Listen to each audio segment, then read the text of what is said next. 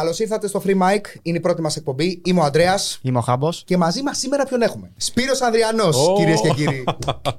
Χειροκροτάω μόνος μου γιατί τον πάω υπερβολικά γι' αυτό. Καλώς σας βρήκα. Καλησπέρα, Καλή Σπύρο. αρχή. Ευχαριστώ πάρα πολύ για την πρόσκληση. Εύχομαι να πάει σφαίρα και θα πάει σφαίρα γιατί είστε και δύο εξαιρετικοί. και καλά. πιστεύω θα στηρίξει και το κοινό. Οπότε εύχομαι τα καλύτερα και όπως μπορώ θα βοηθήσω. Ευχαριστούμε πάρα, πάρα πολύ. Να σε καλά, εγώ ευχαριστώ. Ελπίζουμε να σας αρέσει εδώ ο χώρος μας. Τέλεια, μας αρέσει. Γι' αυτό και κάνουμε και την εκπομπή μας από εδώ, το θα σα το πείσω. Τέλεια, Εντάξει, τέλεια, Το έχει τέλεια. φτιάξει πολύ ωραία και το εκμεταλλευόμαστε και εμείς εισαγωγικά με τη βοήθεια σας. Ελπίζουμε να σας καλύψουμε στις ανάγκες σας. Για την ώρα είμαστε πολύ ευχαριστημένοι. Τέλεια, τέλεια. Αυτό ήθελα, παιδιά. Κλείνει η εκπομπή. Είμαστε κομπλέλοι. το ταστημόνια το λέει. Feedback το πήρα.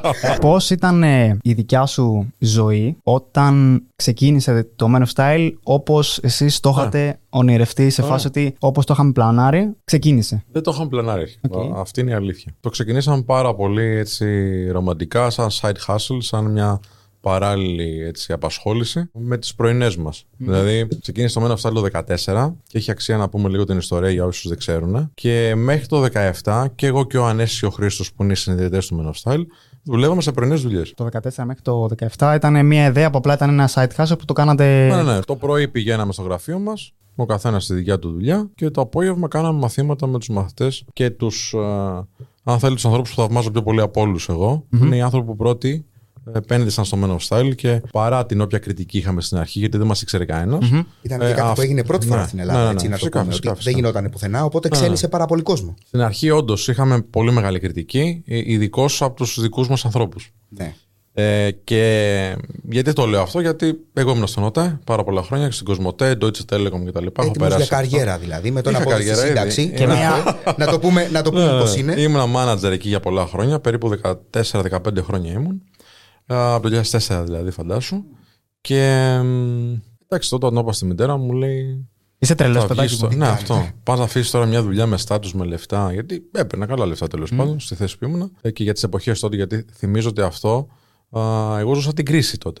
Έτσι. Ναι, ναι, βέβαια. Και θα αφήσεις τώρα την ε, μόνιμη, σταθερή, με στάτους εργασίας σε εταιρικό περιβάλλον για να βγεις στο YouTube και να μιλάς για γυναίκες. Γιατί αυτό ήταν το πρώτο Ναι, πράγμα βασικά, που ναι. Ναι, ναι, ξεκίνησε ναι. το Style. Φανταστικά, το φανταστείτε τώρα μια μέση, όχι μια μέση, μια Ελληνίδα μάνα να ακούει αυτό, ξέρω εγώ. Ναι, ναι, ναι. Πώς θα αντιδρώσετε, ας πούμε. Είναι γενικά. Πώς είναι πιστεύετε, γενικά μάλλον θα πράγματα που την έχει δώσει η μέσα μητέρα του Έλληνας. Που είναι άνθρωποι που μας αγαπάνε, έτσι. Ναι, ναι, βέβαια. Δεν το εννοείται. που λένε είμαι κακία. Όχι, όχι, απλά βέβαια. μπορεί να κάνει το κακό. καλύτερο θέλει για σένα Σωστά, ακριβώς. σωστά. Απλά δεν ξέρει να αναλύσει ότι υπάρχει Σωστά. κάτι άλλο. Δεν μπορούσε να το καταλάβει και εγώ ίσως δεν μπορούσα τότε να το εξηγήσω πάρα πολύ καλά. Όπως και στο κοινό ίσως δεν το εξηγούσαμε όπως θα έπρεπε. Βέβαια, με το καιρό γινόμαστε κι εμείς καλύτεροι. Το μήνυμά μας ήταν πιο ξεκάθαρο. Επεκταθήκαμε, ενισχυθήκαμε. Έχουμε φέρει επιστήμονες στην ομάδα. Είμαστε περίπου 20 άτομα τώρα. Που έχουμε ψυχολόγους, έχουμε κοινωνιολόγους. Έχουμε ανθρώπους που είναι εκπαιδευμένοι και επιστοποιημένοι. Και εμείς οι ίδιοι και με την προηγούμενη εμπειρία μας και με τις ε, άπειρες προσεγγίσεις που έχουμε κάνει και βιωματικά δηλαδή, μπορούμε να δώσουμε 360 λύσεις, δηλαδή μια ολιστική προσέγγιση σε οτιδήποτε χρειάζεται ο ανθρωπο Και στην καριέρα του και στα προσωπικά του και στα ερωτικά του. Αυτό. Με, με αιχμή του δέρατος βέβαια την επικοινωνία με τον εαυτό μας. Ακριβώς. Εντάξει. Γιατί πάρα πολλοί νομίζουν ότι έρχεται κάποιος σε σένα για να μάθει να ρίχνει γκόμενες.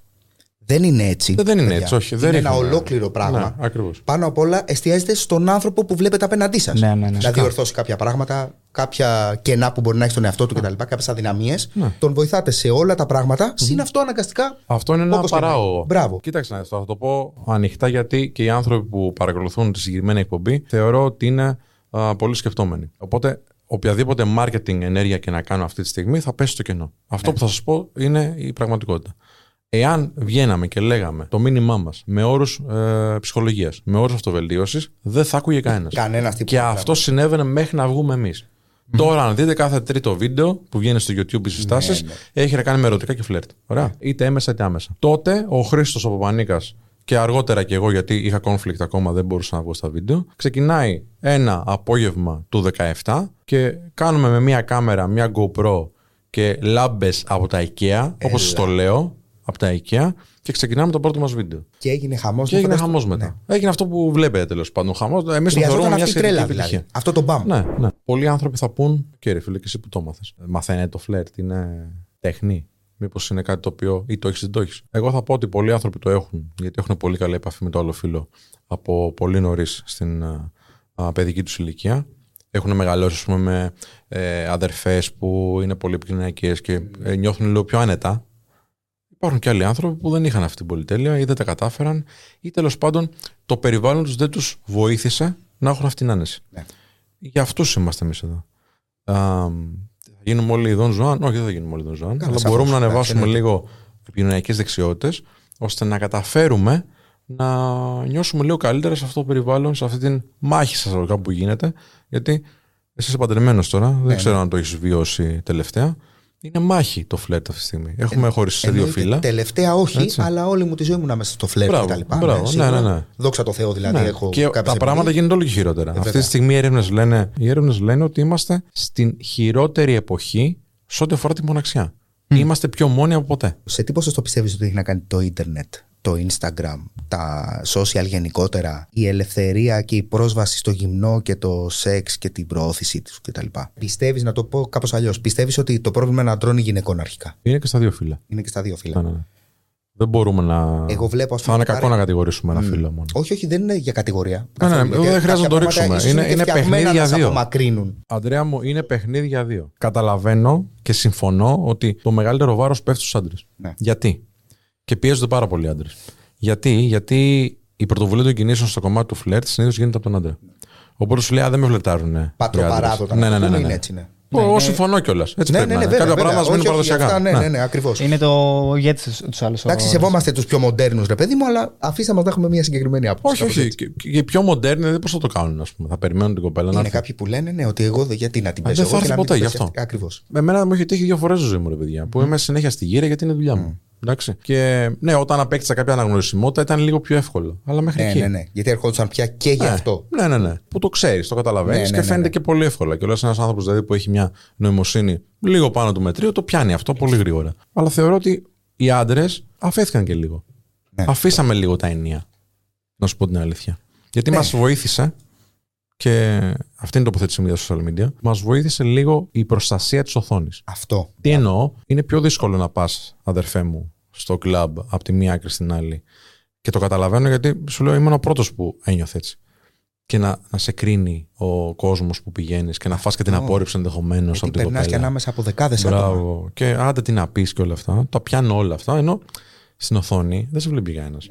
Και να φας και απόρριψη δεν να σου απαντήσει δεν έγινε και τίποτα. Και έχεις Πονάει και- πολύ λιγότερο. Έχει και υπερβολικά πολλές επιλογές. Δηλαδή, άμα πεις ότι Α, απλά θέλω να μπράβο. φρετάρω και ότι κάτσει, στέλνει σε 200 στατιστικά και μόνο Ναι. μία, δύο. Θα σου απαντήσω. δεν Μα υπάρχει γι' αυτό είναι περίπτωση. και πιο εύκολο, ρε φίλε, να αφήσεις και ένα hate comment- ε, comment στο, Ε, βέβαια. στο Ε, βέβαια. TikTok. Ακριβώς, και με να τον το ίδιο πεις, τρόπο ε, δουλεύει. κατά Γενικά αυτό, βουλευτή. αυτό έχει πολλές επεκτάσεις, πολλά παρακλάδια. Η ανωνυμία και το πληκτρολόγιο που λέμε. Βλέπεις τον άλλο Έχει και πάρα βάζει πολλά. ανώνυμου και εγώ και βρίζει τα πάντα. Ναι, και ναι, άμα τον εννοείται. δεις από κοντά είναι Παναγία, ξέρω εγώ. Καλησπέρα, τι κάνεις; Συγγνώμη, έχω αγόρι. Ε, άντε γαμίσου, ξέρω. ναι, ναι, ναι.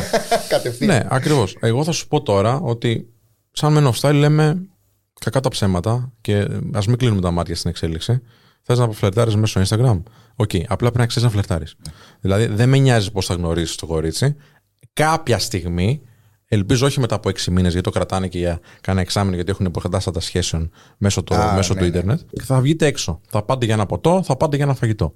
Ε, πρέπει να ξέρεις πώς να φερθείς εκεί. Οπότε, όπως θες γνωρισέ τη, αλλά μάθε πώς να φέρεσαι. Γιατί είναι μια ικανότητα, όπως και είναι μια ικανότητα να δουλεύεις. Να, Ναι, στη δουλειά σου χρειάζεται να επικοινωνείς. Χρειάζεται να κάνεις μια παρουσίαση, να κάνεις μια συνέντευξη καλή ώρα, να κάνεις μια δημόσια ομιλία. Όλα αυτά είναι ικανότητες που έχουν να κάνουν με την επικοινωνία. Και πρέπει να τις εκπαιδεύεις.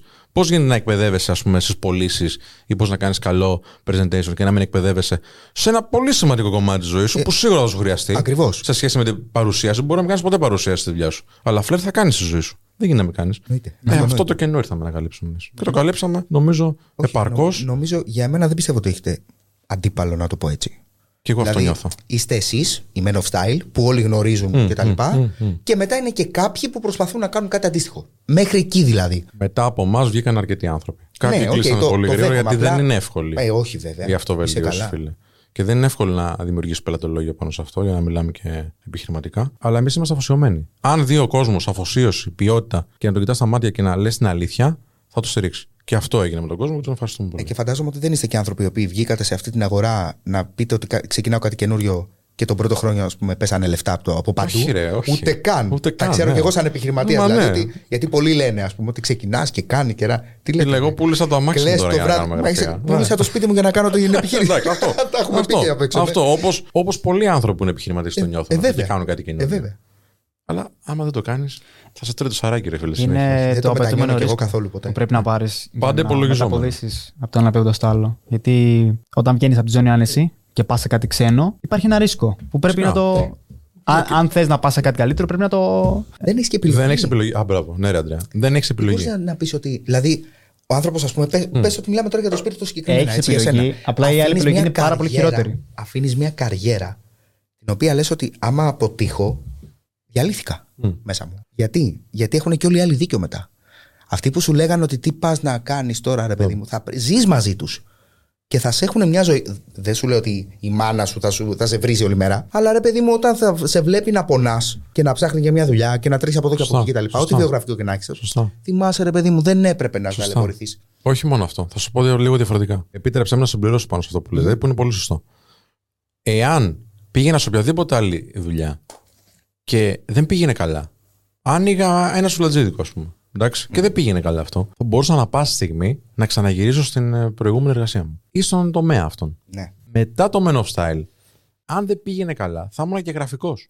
ναι, βέβαια. Ακριβώς. Οπότε ναι, ναι, δεν ναι, θα με σωστό. ήθελε και κανένας. Σωστό. Το πιάνεις. Ήταν, ήταν δηλαδή άλμα πίστης, γκρεμός ή πετάω. Δεν υπήρχε κάτι Ναι, άλλο. γιατί έλεγε, αυτόν θα φέρουμε που πήγε να κάνει αυτό Μπράβο. και έγινε ρεζίλ στην Κατάλαβα. τελική. Και, και το Α, πρόσωπο μπράβο. σου φαίνεται Πάνω- πώ πάνω να σε είναι. μπράβο. αυτό. Με την εμπειρία που έχεις αποκτήσει τώρα από τα χρόνια ας πούμε, στην επιχειρηματικότητα και τις γνώσεις που έχεις αποκτήσει από τα βιβλία, σεμινάρια. Από... Εντάξει, και στο, τη ζωή, ήμουνα τέλος στο πάντων. B2B στο ΝΟΤΕ, δηλαδή πολλά χρόνια. Ασχολούμαι με το B2B. Οπότε έχω υποστηρίξει άπειρες επιχειρήσεις. Ξέρω ότι χρειάζονται οι άνθρωποι. Αυτό είναι το θέμα. Φανταστικά. Το κομμάτι, αυτό που περιγράψαμε, ουσιαστικά να πεις full ρίσκο και είναι ή πέτυχα ή τέλος.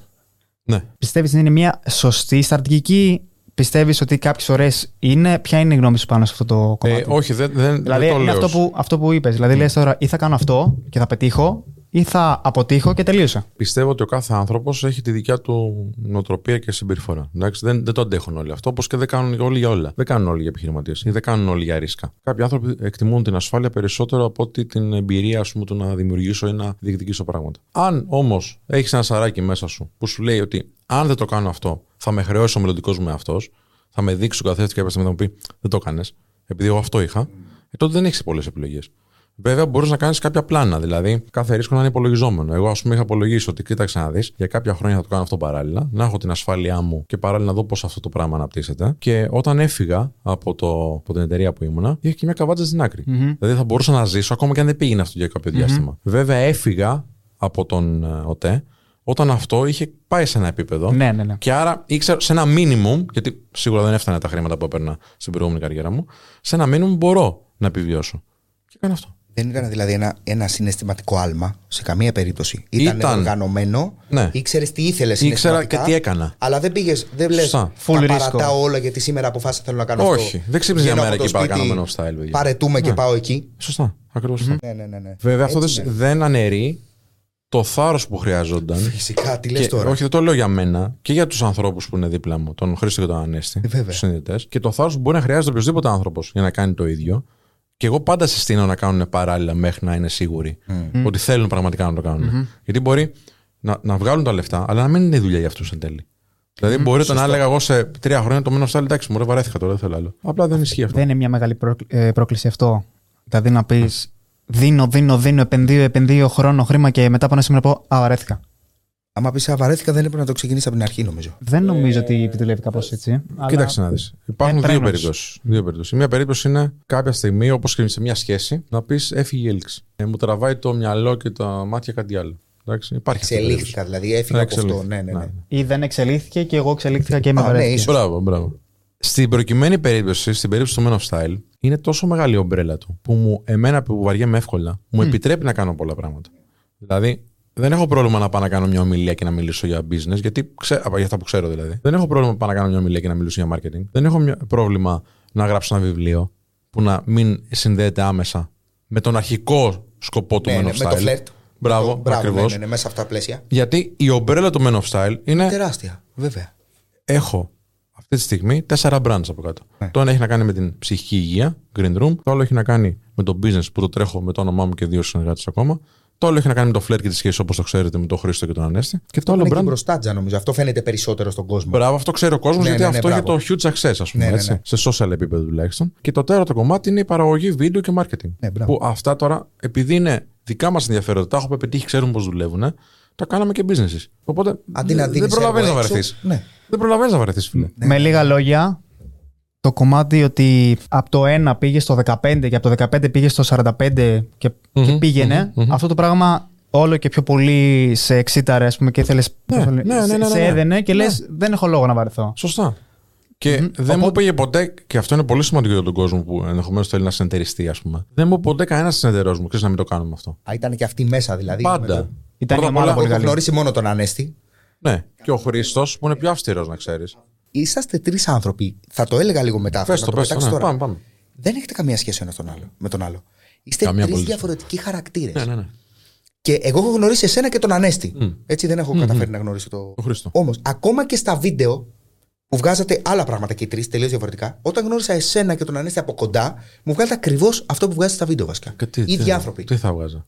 Δεν ξέρεις ποτέ. Έχεις γνωρίσει και εσύ ανθρώπους που δεν είναι ίδιοι στην οθόνη. από Ναι, την πραγματικότητα. απλά τι γίνεται, ρε φίλε. Επειδή ο κόσμος δεν είναι χαζός. Ναι. Όταν κάνεις περιεχόμενο για 7, 8, 9, 10 χρόνια, το, το Men of Style κλείνει 10 χρόνια το Φλεβάρι. Εντάξει, Ναι. τον άλλο μήνα. Να τα εκατοστήσετε. Ευχαριστούμε πολύ. Ευχαριστούμε. Εννοείται. Δεν μπορείς να προσποιήσει.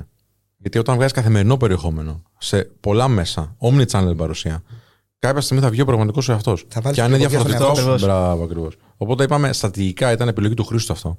Στρατηγικά θα βγάζουμε τον εαυτό μας και σε όποιον αρέσουμε. Όχι με την εγωιστική έννοια σε όποιον αρέσουμε, αλλά για να βρούμε τους ανθρώπους που ακούν αυτό που λέμε. Και τους συνεργάτες. Με ενδιαφέρει να, με, να γουστάρουν πολλοί άνθρωποι. Ναι, με ενδιαφέρει. Αλλά δεν μπορώ να είμαι άρεστο σε όλους. Όχι. Είναι- Και ίσως να μπορείς για λίγο. Δεν μπορείς για πάντα. Ακριβώς. Ακριβώς. Οπότε. Πόσο μάλλον να με συνεργάτε Ναι. και τα λοιπά με κοντινούς ανθρώπους. Με πελάτη εντός εισαγωγικών μπορείς να πεις ότι εντάξει, okay, για μερικούς μήνες ρε παιδί μου θα είμαι ο τάδε. Αλλά πελάτης έχεις συνέχεια. Όχι, όχι, όχι.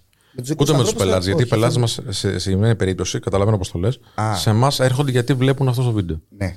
Είναι βασικά ότι βλέπουν έναν άνθρωπο που νιώθουν ότι μπορούν να εμπιστευτούν και απλά έρχονται σε εσάς, πιστεύονται, βλέπουν ότι α, αυτό το πράγμα που βλέπαμε στις κάμερες είναι και off κάμερες. Σωστά. Και βλέπουν ε, ένα οργανωμένο, πολύ οργανωμένο Ναι. ας πούμε, περιβάλλον και Είναι λένε και πάμε. να το σωστό παίξουμε». marketing. Φαντάσου, εγώ έχω πελάτη αυτή τη στιγμή που είναι και φίλος πλέον, που είναι από το 14, φίλε. Ε, έχω ανθρώπους που είναι τιμή μου αυτό, είναι γαλόνι μου, δεν το λέω, που αντέγραψαν το μοντέλο, σε εισαγωγικά αντέγραψαν, και το κάναν σε άλλα businesses. Εντάξει. Ναι, ναι, ναι. Α, ναι. Ε, και το εκτιμώ πάρα πάρα πολύ. Πά, μα, γουστάρω, τρελαίνομαι. Μ' αρέσει Βέβαια, πολύ. Αν αντιγράψεις και πεις self-made, δεν είναι και ότι καλύτερο. Αν δώσεις credit, Δεν είναι credit αυτοί οι άνθρωποι. είναι Δεν είναι credit. εκεί όντως. Γιατί Και να σου πω, δεν είναι κακό να αντιγράψεις. όχι, είμαστε, είμαστε όντα τα οποία. ε, Βασικά, εγώ δεν πιστεύω στην παρθενογέννηση. Δηλαδή, Δεν υπάρχει, είμαστε δεν άτομα τα υπάρχει, οποία φυσικά δεν ε, υπάρχει. παίρνουμε εμπνεύσεις από Ναι, ναι, ναι. άτομα. Κάνουμε ένα podcast τώρα. Κάπου είδαμε και εμείς ένα podcast και εμπνευστήκαμε. Ακριβώς. Βέβαια, έτσι, Ε, ακριβώς. εγώ παράδειγμα. Ούτε έχω... μπορεί να υπάρχει ένα podcast στον πλανήτη. Ακριβώς. Ακριβώς. Εγώ, ας πούμε, όπως σου έχω ανοιχτεί και πιο κοντά, για όσο το ξέρετε, εγώ το 19 ήμουν μαθητή σας. Ε, εμπνεύστηκα πολύ από τον Χρήστο Να είσαι καλά. και πλέον είμαι σε πολύ κοντά χνάρια με τον Χρήστο. Αλλά δεν είπα ποτέ, ξέρεις κάτι, self-made, όλα μόνος μου. Όχι. Για να φτάσω στο επίπεδο που είμαι σήμερα, υπήρξε πολλή δουλειά, υπήρξε πολύ διάβασμα, υπήρξαν πολλές πηγές. Εμπνεύστηκα και όχι μόνο εμπνεύστηκα, ε, μελέτησα από πού εμπνεύστηκα, γιατί έχω αυτό το χαρακτηρα και κατάλαβα ότι Ναι, δεν τίποτα δεν ταιριάζουν είναι όλους. τυχαία. Έτσι, Γι' αυτό σωστά, και σωστά. λέμε και ξαναλέμε και το λέει και ο Χρήστος. Προσέξτε τα πρότυπα, προσέξτε τι βλέπετε, τι καταναλώνετε, γιατί πειραζόμαστε σε ένα πολύ μεγάλο ποσοστό το οποίο δεν το ελέγχουμε έτσι. Φυσικά. Και πρόσεχε να δεις τώρα, το feed σου, που βέβαια προσαρμόζεται ανάλογα τώρα τι κάνεις, σου πετάει πραγματάκια. Και είναι εύκολη η πειρασμή. Δηλαδή, δεν είναι πολύ δύσκολο να πατήσεις ένα like τώρα σε ένα κορίτσι που. Ισχύει. Εντάξει, και μπορεί να έχει τον OnlyFans της και όλα αυτά. Ισχύει, Ε, ισχύει. ναι, ναι. Θέλει προσοχή. Θα μιλήσουμε και σε αυτά, αλλά πρώτα θέλω να, ακόμα, να πάμε λίγο πιο πίσω. Γιατί ε, παιδιά, εδώ και μισή ώρα προσπαθώ να κάνω μια ερώτηση και καρατιέμαι γιατί Ωραία. φεύγει δεξιά αριστερά. Μην κρατιέσαι, Λοιπόν, πες το. Είναι η εκπομπή σου, βέβαια. ναι, λοιπόν. Κάτσε να του κρατήσω την καρέκλα. Περίμενα να μην εν τω πηγαίνει μεταξύ, πουθενά. Περίμενα να μιλάει πιο πολύ ο Αντρέα, αλλά δεν πειράζει. Όχι, όχι, όχι. Εγώ εδώ είμαι τέτοιο. Πώς το λένε, ακροατής για τώρα. Μετά Ωραία. θα σας πρίξω. Ε, θέλω να μου πεις πώς γνωρίσες του συνεργάτε σου Χρήστο Παπανίγα και Ανέστη. Και αυτή η ερώτηση είναι εμπνευσμένη από το θα σας ειδοποιήσουμε από τον Κωνσταντίνο Κίτζιο συγκεκριμένα. Τι λάθη κάνατε που λες ωρε φιλέ, τι μάθαμε από εδώ πέρα και θα ήθελες να τα μπραστείς μαζί μας; Πολύ ωραία. Θα σου πω τα δικά μου γιατί εγώ ήμουν λιγότερο έμπειρος σε σχέση με τα παιδιά. Εντάξει, είχαν ξεκινήσει πιο νωρίς αυτή το ταξίδι αυτό. Α. Ε, εγώ είχα το business ε, κομμάτι. Κυρίως δηλαδή. Πιο... Εκεί πέρα δεν με εμπιστευτήκαν Πρώτος πολύ. ήταν ο Παπανικάς. Ο Χρήστος το 2005, ο πατέρας όλης αυτής της φάσης. εντάξει. Και πριν το Men of Style, δηλαδή, ήταν γνωστός στις κοινότητες γενικότερα που ασχολούνται με τις κοινωνικές δυναμικές. Έπειτα τον Ανέστη. Εγώ γνώρισα τον Ανέστη πρώτα, του στείλα μέσω ενός φόρουμ ένα DM κάποια στιγμή να, να με βοηθήσει σε κάτι. Μιλήσαν πάρα πολύ. Ε, πέρασε η ώρα, μετά μπήκαμε στο MSN Messenger. Ε, δεν ξέρω αν το είχατε. Εσύ το έχεις προλάβει σίγουρα. Εσύ το έχεις προλάβει. Ναι, ναι, ναι. Μία ηλικία πρέπει να. Πόσο χρόνο είσαι; Εγώ είμαι 39. Ε, 38, εντάξει. Ναι, ναι, ναι. Το 84. Εννοείται ότι θυμάμαι. Boomers. Ναι, τελείως. Boomers, ναι, τελείως, τελείως. Γι' αυτό είμαστε και παραδοσιακοί, φίλε. Έτσι πάει. Αν και εγώ μαθαίνω πάρα πολλά από την νέα γενιά. Να ξέρεις, γιατί μιλάμε με πάρα πολλούς ανθρώπους. Και πιστεύω ότι σε μερικά πράγματα μας έχουν βάλει τη γυαλιά. Θα μπορώ να σας πω αργότερα κάποια από αυτά. Σε άλλα θέλουν λίγη βοήθεια και είμαστε εδώ να τους βοηθήσουμε. Και αυτό είναι το ωραίο της υπόθεσης, έτσι. Να αντιλαμβάνεσαι ότι. Ξέρεις κάτι, δεν τα ξέρω όλα. Η, η, το- η δικιά μου Εντάξει, γενιά, θέλει η λίγο δικιά σπρώξιμο μου για ας να το πούμε. Πράγματα, ας πούμε. Είναι ειδική σε πέντε πράγματα, αλλά η νέα γενιά ας πούμε, έχει μεγαλώσει με τεχνολογία. Την ξέρεις στα Ναι, δάχτυλα. μα Ναι. η ταχύτητα που επεξεργάζεται δεδομένα αυτή τη στιγμή και πληροφορία, εγώ δεν μπορώ να τη φανταστώ. Δηλαδή, εγώ στα 25 μου, όπως εσύ τώρα, δεν θα έκανα εκπομπή ποτέ. Θα ήμουν. Τι λες, εγώ, αποκλείται. Ε, μα είσαι καλά. ναι. Και πόσο μάλλον. Αν και ήμουν προϊστάμενος στον ΟΤΕ τότε. ρε. Ναι, ναι, ναι. Που ήσουν Κατάλαβες. μέσα στις Ναι, τηλεπικοινωνίε ναι, και στις ναι, ναι, τεχνολογίες. ακριβώς. Και έχεις μοιραστεί και σε άλλα podcast, έχεις πει ότι ήσουν πάρα πολύ ντροπαλός. Και αυτή τη στιγμή Ναι, και έχεις, αυτό το είπα. έχεις, έχεις δουλέψει τη- τα χαρακτηριστικά σου και τα έχεις κάνει κάτι το οποίο Ακόμα εσύ είμαι θέλεις. ντροπαλός και το λέω σε όλους τους ανθρώπους. Ακόμα είμαι ντροπαλός και στρεφή. Δεν είναι κακό να είσαι ντροπαλός και δεν είναι κακό να είσαι στρεφή. Χρειάζεται όμως να έχεις κάποια εργαλεία για να μπορείς να συμμετέχεις στις απολαύσεις της ζωής. Ακριβώς. Πού είναι το φλερτ, που είναι να, σε ένα πάρτι που θα πας με την κοπέλα σου, ε, σε ένα πάρτι που θα πας στην εργασία σου, που να συνεργάζεσαι ωραία με ανθρώπους, να κάνεις συμμαχίες, να είσαι καλά με τους φίλους σου. Αυτά είναι δεξιότητες. Και πρέπει να τις ακονίζουμε. Τι να κάνουμε τώρα; Και επειδή δυστυχώς στο σχολείο δεν υπάρχουν αυτά, υπάρχει το μενοστάιλ. Θα έπρεπε όμως να υπάρχει κάτι τέτοιο έτσι. Χίλιας Δεν σου λέω να έχει μάθηματα φλερτ, αλλά να έχει Να έχει ρε φίλε, γιατί να μην έχει; μια φλερτ. Μακάρι. Ναι, γιατί το κοριτσάκι και το αγοράκι να ξέρουν τι διαφορές έχουν. Εγώ το θεωρώ, πώς να σου πω. Εγώ ξέρω την Ελλάδα Ναι. και κανείς ποτέ δεν πρόκειται να πει ότι θα βάλω ένα μάθημα φλερτ. Δεν θα Χωρί γίνει όμως να αυτός. βάλεις, ρε παιδί μου, προσέγγιση. Κοινωνία, ας πούμε. Το- το- επικοινωνία. Η Αυτό, προσέγγιση δηλαδή είναι το κομμάτι του φλερτ. επικοινωνιακό το καταλαβαίνω. Το βλέπω να είναι πολύ πιο εύκολο να γίνει. Η προσέγγιση Κατάλαβες. μεταξύ δύο φίλων, η δημιουργία έλξης είναι φλερτ. Είναι Απλά δεν θα γράφει φλερτ. δεξιότητες. Γιατί Καταλαβαίνεις πώς το λέω. Για να Δεν- περάσει από ένα δεν- δεν- υπουργείο Ναι. και από 10 ειδικούς. Εδώ περνάνε άλλα, ρε. είναι 187 χρονών. Εδώ περνάνε άλλα τώρα μόνο. Εδώ περνάει, περνάνε πράγματα. Εντάξει τώρα. Σε αυτό το άλλο. σημείο Που να πω κόβουν και ότι. το φλερτ. Να βγάλετε τον Ανδρέα πρώτο για να τα βάλει. Όχι, να σου πω κάτι. Εγώ θα σου πω το εξής και αφορά εμένα. Ε, είναι δικιά μου άποψη αυτή. Αν υπήρχε ένα κουμπάκι τώρα να το πατήσω και να μου πει κάποιος, αν το πατήσεις, το μένο αυτό δεν χρειάζεται στην κοινωνία. Ε, γιατί όλοι οι άνθρωποι θα έχουν αυτές τις ικανότητες από το σχολείο. Θα το, πάταγες πατούσα με- εκείνη τη ναι, στιγμή. ναι, ναι, ναι, κατευθείαν. Γιατί αυτός είναι ο κύριος στόχος. Ναι. Εντάξει. Το ότι υπάρχει το Men of Style είναι αποτυχία του συστήματος. Ναι. Ωραία. Και εγώ σου λέω τώρα, έρχομαι εγώ, πάρε με κράτος και να σε βοηθήσω να το στήσει αυτό το πράγμα. Δεν υπάρχει αυτή η προσέγγιση. Κάποια στιγμή ο εκδοτικός μας οίκος που έχουμε βγάλει το βιβλίο του Άνδρας Αξίας έκανε μια κίνηση, να είναι καλά οι άνθρωποι, δεν βγήκε. Ωραία. Δεν θα υπάρξει ποτέ αυτό, γιατί δεν μας στέλνουν στο σχολείο εκπαιδευμένους σε αυτά που χρειαζόμαστε στην καθημερινότητά μας. Εντάξει, τώρα κοίταξε. Υπάρχει και ένα κομμάτι το οποίο το γνωρίζουμε, αλλά ας μην το αναλύσουμε. Το ότι όταν το βιβλίο σου γράφει άνδρας αξίας, Το προσάρμοζα, ρε φίλε. Το έκανα. Άνδρας αξίας, αυτό. γυναίκα αξίας. αυτό. Γιατί. Έχω υπάρχουν πάρα- ανθρώπους, έχω πάρα πολλά επιστήμονες, συστήματα τα οποία ειδικού. πολεμούν τον παραδοσιακό άνδρα από όλες τις πλευρές. Δέχεται φοβερή πίεση. Πάρα, βέβαια. πάρα πολύ Ναι, ναι, πίεση. ναι. Πάρα πολύ πίεση. Νιώθει μειονεκτικά πάρα πολύ. Δεν έχει πλατφόρμα έκφρασης. Φοβάται να εκφραστεί. Έχουν αντιστραφεί τελείως οι δυναμικές. Ναι, Το ναι. 2024. Δηλαδή, εγώ βλέπω και πολύ κόσμο άντρες, δυστυχώς, οι οποίοι έχουν γίνει δειλοί. Και δεν μιλούν γιατί φοβούνται. Γιατί οτιδήποτε ας πούμε, και να πεις, σε χαρακτηρίζουν με κάποιο συγκεκριμένο τρόπο. Δεν θέλω να το επεκτείνω πάρα πολύ. Όχι, όχι, να το εκεί. επεκτείνουμε, δεν έχω πρόβλημα. Δεν- Αλλά αν πει μια γυναίκα ότι εγώ θέλω έναν άντρα, ο οποίος είναι γυμνασμένος, ψηλός, όμορφος και με καριέρα. Έχει, έχει τα θέλω της. Μμ. Αν πει ένας άντρας, εγώ θέλω τη γυναίκα αδύνατη, Μμ. με τάδε ύψος και κάποια Ναι, ναι, ναι. χαρακτηριστικά συγκεκριμένα. Έτσι. Ωραίο κόλλο, θα σου πω Ναι, έτσι. ναι, ναι, ναι. Είναι σεξιστής. Σίγουρα. Το γίνει. Καταλαβες. αυτό, Δηλαδή υπάρχει. αυτό το πράγμα είναι μια αρρώστια του Πρόσεχε σήμερα. να δεις τώρα. Οι γυναίκες που θα ρωτήσεις, που θα σου πούνε ότι ξέρεις, ο άντρας θέλει κάπως έτσι τη γυναίκα, οι ίδιες οι γυναίκες σου πούνε: Οκ, το καταλαβαίνω. Ναι, ναι. Γιατί και εγώ έχω τα κριτήριά μου. Η- Το Men of Style ήταν, νομίζω, η πρώτη φωνή. Μπορεί να, να κάνω λάθος, δεν έχω άλλη άποψη. Δεν Τουλάχιστον έχω. οργανωμένοι ως δικιά Ναι, σας. που είπε, φίλε, βάλε τα κριτήριά σου. ναι. Εντάξει, και να τα εκφράζεις. Και χωρίς φόβο και χωρίς πάθος. Το θέμα είναι ότι αυτό που λες, ότι εγώ τη γυναίκα τη θέλω αδυνατή, να το λες με σεβασμό. Ναι, και στον βέβαια. εαυτό σου και στον άλλον άνθρωπο. Ναι, ναι, ναι. Δεν Γι' σου αυτό λέμε και παραφρήσεις άντρας κάποια αξίας. που δεν είναι έτσι όπως σου αρέσει. Όπως και η γυναίκα θα πει: Φίλε, εγώ τον θέλω με μαλλιά. Μπράβο, σου είναι Ναι, το εντάξει, γούστο σου. οκ. Κανένα πρόβλημα. Δεν Δεν έχεις συμφωνώ, γούστο, ρε αλλά- παιδί μου.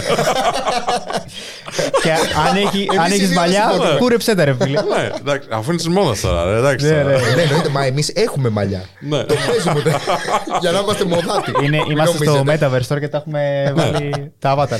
Πιέζει το άντρας, πρέπει να είναι όπως και η γυναίκα και παλιότερα. Πρέπει να είναι καλός σε πολλά επίπεδα.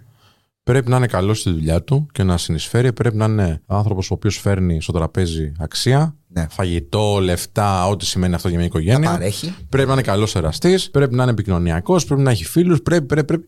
Οκ. Κάποια στιγμή, ενώ είναι ωραία όλα αυτά, θα πρέπει να δούμε κι εμείς πού θα δώσουμε την αξία και πού θα δώσουμε την, τη δύναμή μας και την ενέργειά μας. Και αυτά είναι τα κριτήρια, φίλε. Γιατί δεν μπορεί να το δώσει όλο τον κόσμο; Ακριβώς. Έτσι δεν είναι. Και όσο περισσότερα πράγματα έχεις, οφείλεις να τα πουλάς και ακριβά στην τελική. Ναι. Έτσι. Γιατί δεν υπάρχουν πάρα πολλοί. Ακριβώς. Και γιατί ο άντρας χρειάζεται πολύ περισσότερα πράγματα, έτσι το βλέπω εγώ τουλάχιστον, για να ανελθεί. Να, να ανέλθει ανάμεσα στους υπόλοιπους άντρες. Είναι πιο σκληρός ο διαγωνισμό εννοείς. Ναι, δηλαδή ένας άντρας αρχικά δεν παίζει ρόλο αν είναι όμορφος ή άσχημος ή οτιδήποτε κτλ. Οκ. Είναι μεγάλη Παίζει διαφορά. αυτό ένα με τις 20% γυναίκες. περίπου. Παίζει, παίζει Ναι, ναι, σε ένα ναι. μικρό ποσοστό. Αλλά άμα δεις ρε παιδί μου ποιος έχει τις γυναίκες στο γιοτ, είναι ένας χοντρός, καραφλός, άσχημος Ευχαριστώ, ρε. τύπος.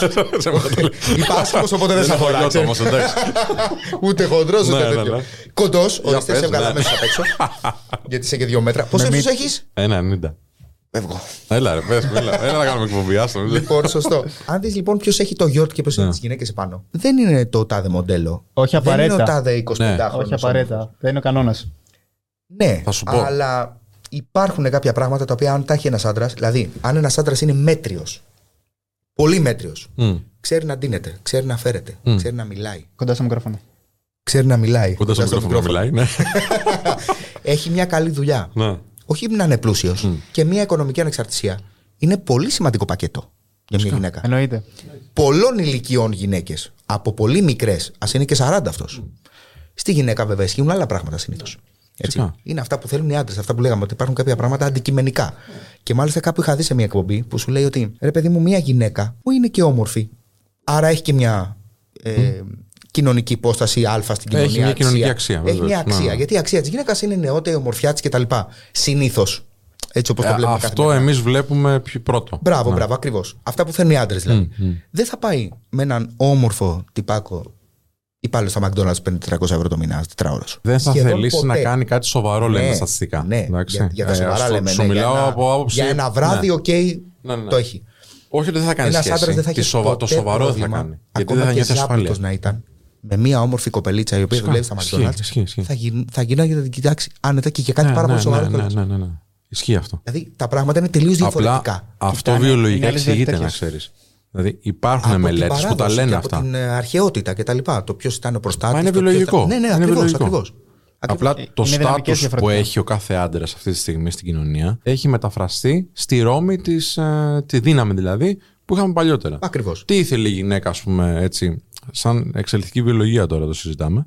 Νιώθει ασφαλή. Ήθελε να έχει ένα δυνατό άντρα δίπλα της για να πηγαίνει να φέρει το σφαχτό, ξέρω εγώ, το, Μπράβο. το θύραμα. Να φάει αυτή και τα παιδιά της. Να φάει αυτή και τα παιδιά. Μπράβο. Και αυτή ήθελε κυρίως, γιατί είχε και καλύτερη επικοινωνία με το παιδί, να, να φροντίζει την οικογένεια. Μιλάμε τώρα για και το ένα φοβερό και το άλλο ιερό. Εννοείται, Έτσι. εννοείται. Ωραία. Δεν υποβαθμίζω να μην παρεξηγηθεί κάποιος Όχι, τώρα. βέβαια. Λοιπόν, οι και λέω γυναίκες τώρα. κιόλας έπρεπε να είναι και ασφαλείς. Πάντα. Φυσικά. Δηλαδή σε ένα πόλεμο πολεμούσε ο άντρας για να ξέρει ότι τα και παιδιά του τώρα είναι τι ασφαλή με γίνεται, τη ρε, γυναίκα. Πρέπει πολεμάει να έχουν τη γυναίκα γυναίκα. τώρα. Ακριβώ. Πάνω σε αυτό δίνει μεγάλη πάσα. Εφόσον έχουν υποθεί όλα αυτά βάσει βιολογίας και ψυχολογική εξέλιξης και έχουμε πει πολύ σωστά. Έχουν πράγματα, υποθεί, ναι. Γιατί πιστεύεις γίνεται αυτή η μάχη μεταξύ των ε, φίλων, έχουν, ας πούμε, Πολύ προσπαθούν να, να αντιστρέψουν τις δυναμικές, εφόσον η, η βιολογία μας είπε, μας είπε.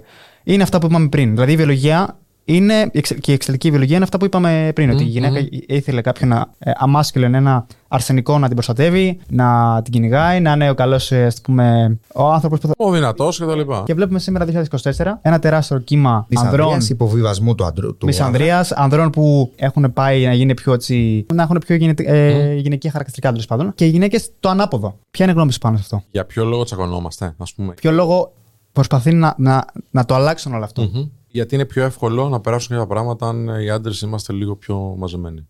Γιατί αυτός που θα πολεμήσει στο τέλος για να προστατεύσει τα ιδανικά θα είναι ο άντρας. Και αν τον έχεις αποδυναμώσει, αυτό εννοείς. Δεν θα πολεμήσει. Γιατί ως το δυνατό σε, σε Ρώμη, μιλάω Ναι, ναι. φίλο. Βιολογικά. ε, πάντα ιστορικά αντιδρούσε περισσότερο. Δηλαδή, οι άντρες είμαστε λιγότερο συγκαταβατικοί από ότι οι γυναίκες. Και ορμονικά κιόλας έτσι. Είναι Από ξεκάθαρο. όλες τις δηλαδή. Ναι, απόψεις. ακριβώς. Αυτή τη στιγμή δεν είναι άποψη του Σπύρου αυτή, αλλά την εστερνίζομαι γιατί το λέει η επιστήμη. Εντάξει. Θεωρώ όμως, και αυτή είναι η άποψη του Σπύρου, ότι αν κάποιος ήθελε να περάσει κάτι. Εντάξει, και δεν θα το πάω συνωμοσιολογικά, αλλά ας πούμε ότι υπάρχει μια ατζέντα. Ναι, ναι, ναι. Θα το έκανε πιο εύκολα αν αποδυνάμωνε ή πίεζε πάρα πολύ την αντίδραση του άντρα. Και πώς θα πολεμήσεις όλους τους άντρες παντού, θα φέρεις ως πρότυπο κάτι το οποίο είναι λιγότερο μάσκουλο από ό,τι ήταν το παραδοσιακό. Εντάξει. Οπότε κάτσε να το Πιο χτυπήσουμε αδύναμο. λίγα γι' Δείξε τα αυτό. συναισθήματά σου, δεν χρειάζεται να γυμνάσαι, δεν χρειάζεται να αυτοβελτιώνεσαι. Ναι. Δέξου, δέξου τον εαυτό σου όπως είσαι έτσι κι αλλιώς. Ναι. Φάε γιατί δεν μας πειράζει. Ναι. Γίνε παχή, γίνε. Όλα τέτοιο, αυτά που σε οτιδήποτε, μπράβο, αποδυναμώνουν. Ναι. Εγώ βέβαια θα πω σ- μόνο σε αυτό το κομμάτι, σε όλα τα άλλα συμφωνώ που είπες. Το να δείχνεις συναισθήματα σε δυναμώνει. Θα σου πω γιατί. Γιατί όταν τα κρατάς μέσα σου, δημιουργεί ασθένεια. Όταν δεν αρχίζεις και μιλάς για αυτά που νιώθεις, τα φέρνεις στο συνειδητό σου και τα διχειρίζεσαι καλύτερα. Πάλι το λέει η επιστήμη αυτό. Εντάξει. Εγώ δεν σου λέω τώρα σε κάθε τι που σου συμβαίνει κάτσε και κλαίγε. Όχι. Ναι. Όχι, αρχικά δεν. Αλλά Αρχικά άμα έχω δεν είσαι καθόλου θελκτικός μαζί στη σου. γυναίκα όταν, όταν, όταν δείχνεις πάρα πολύ. Σωστά, αδύναμος. σωστά, Ο μόνος γιατί λόγος, δηλαδή είναι που ο βιολογία. άντρα ακριβώς κρατιέται λίγο πίσω στα συναισθήματά του Ναι, ναι, ναι. είναι γιατί ξέρει Ναι. και είναι η πραγματικότητα εκεί έξω. Τώρα- Ότι αν μια γυναίκα σε δει να κλαις, μπορεί να μην σε θέλει για πάντα Σωστά. μετά. Να σε Αφ- ξεγράψει. αφήστε τώρα το Σπύρο και τον Αντρέα και τον Ναι, ναι, Φαμπό δηλαδή δεν είναι και μιλήστε με έναν προσωπική ψυχολόγο άποψη. για αυτά. Μπράβο. Μιλήστε με έναν άνθρωπο ο οποίος είναι επιστήμονο επ' αυτού.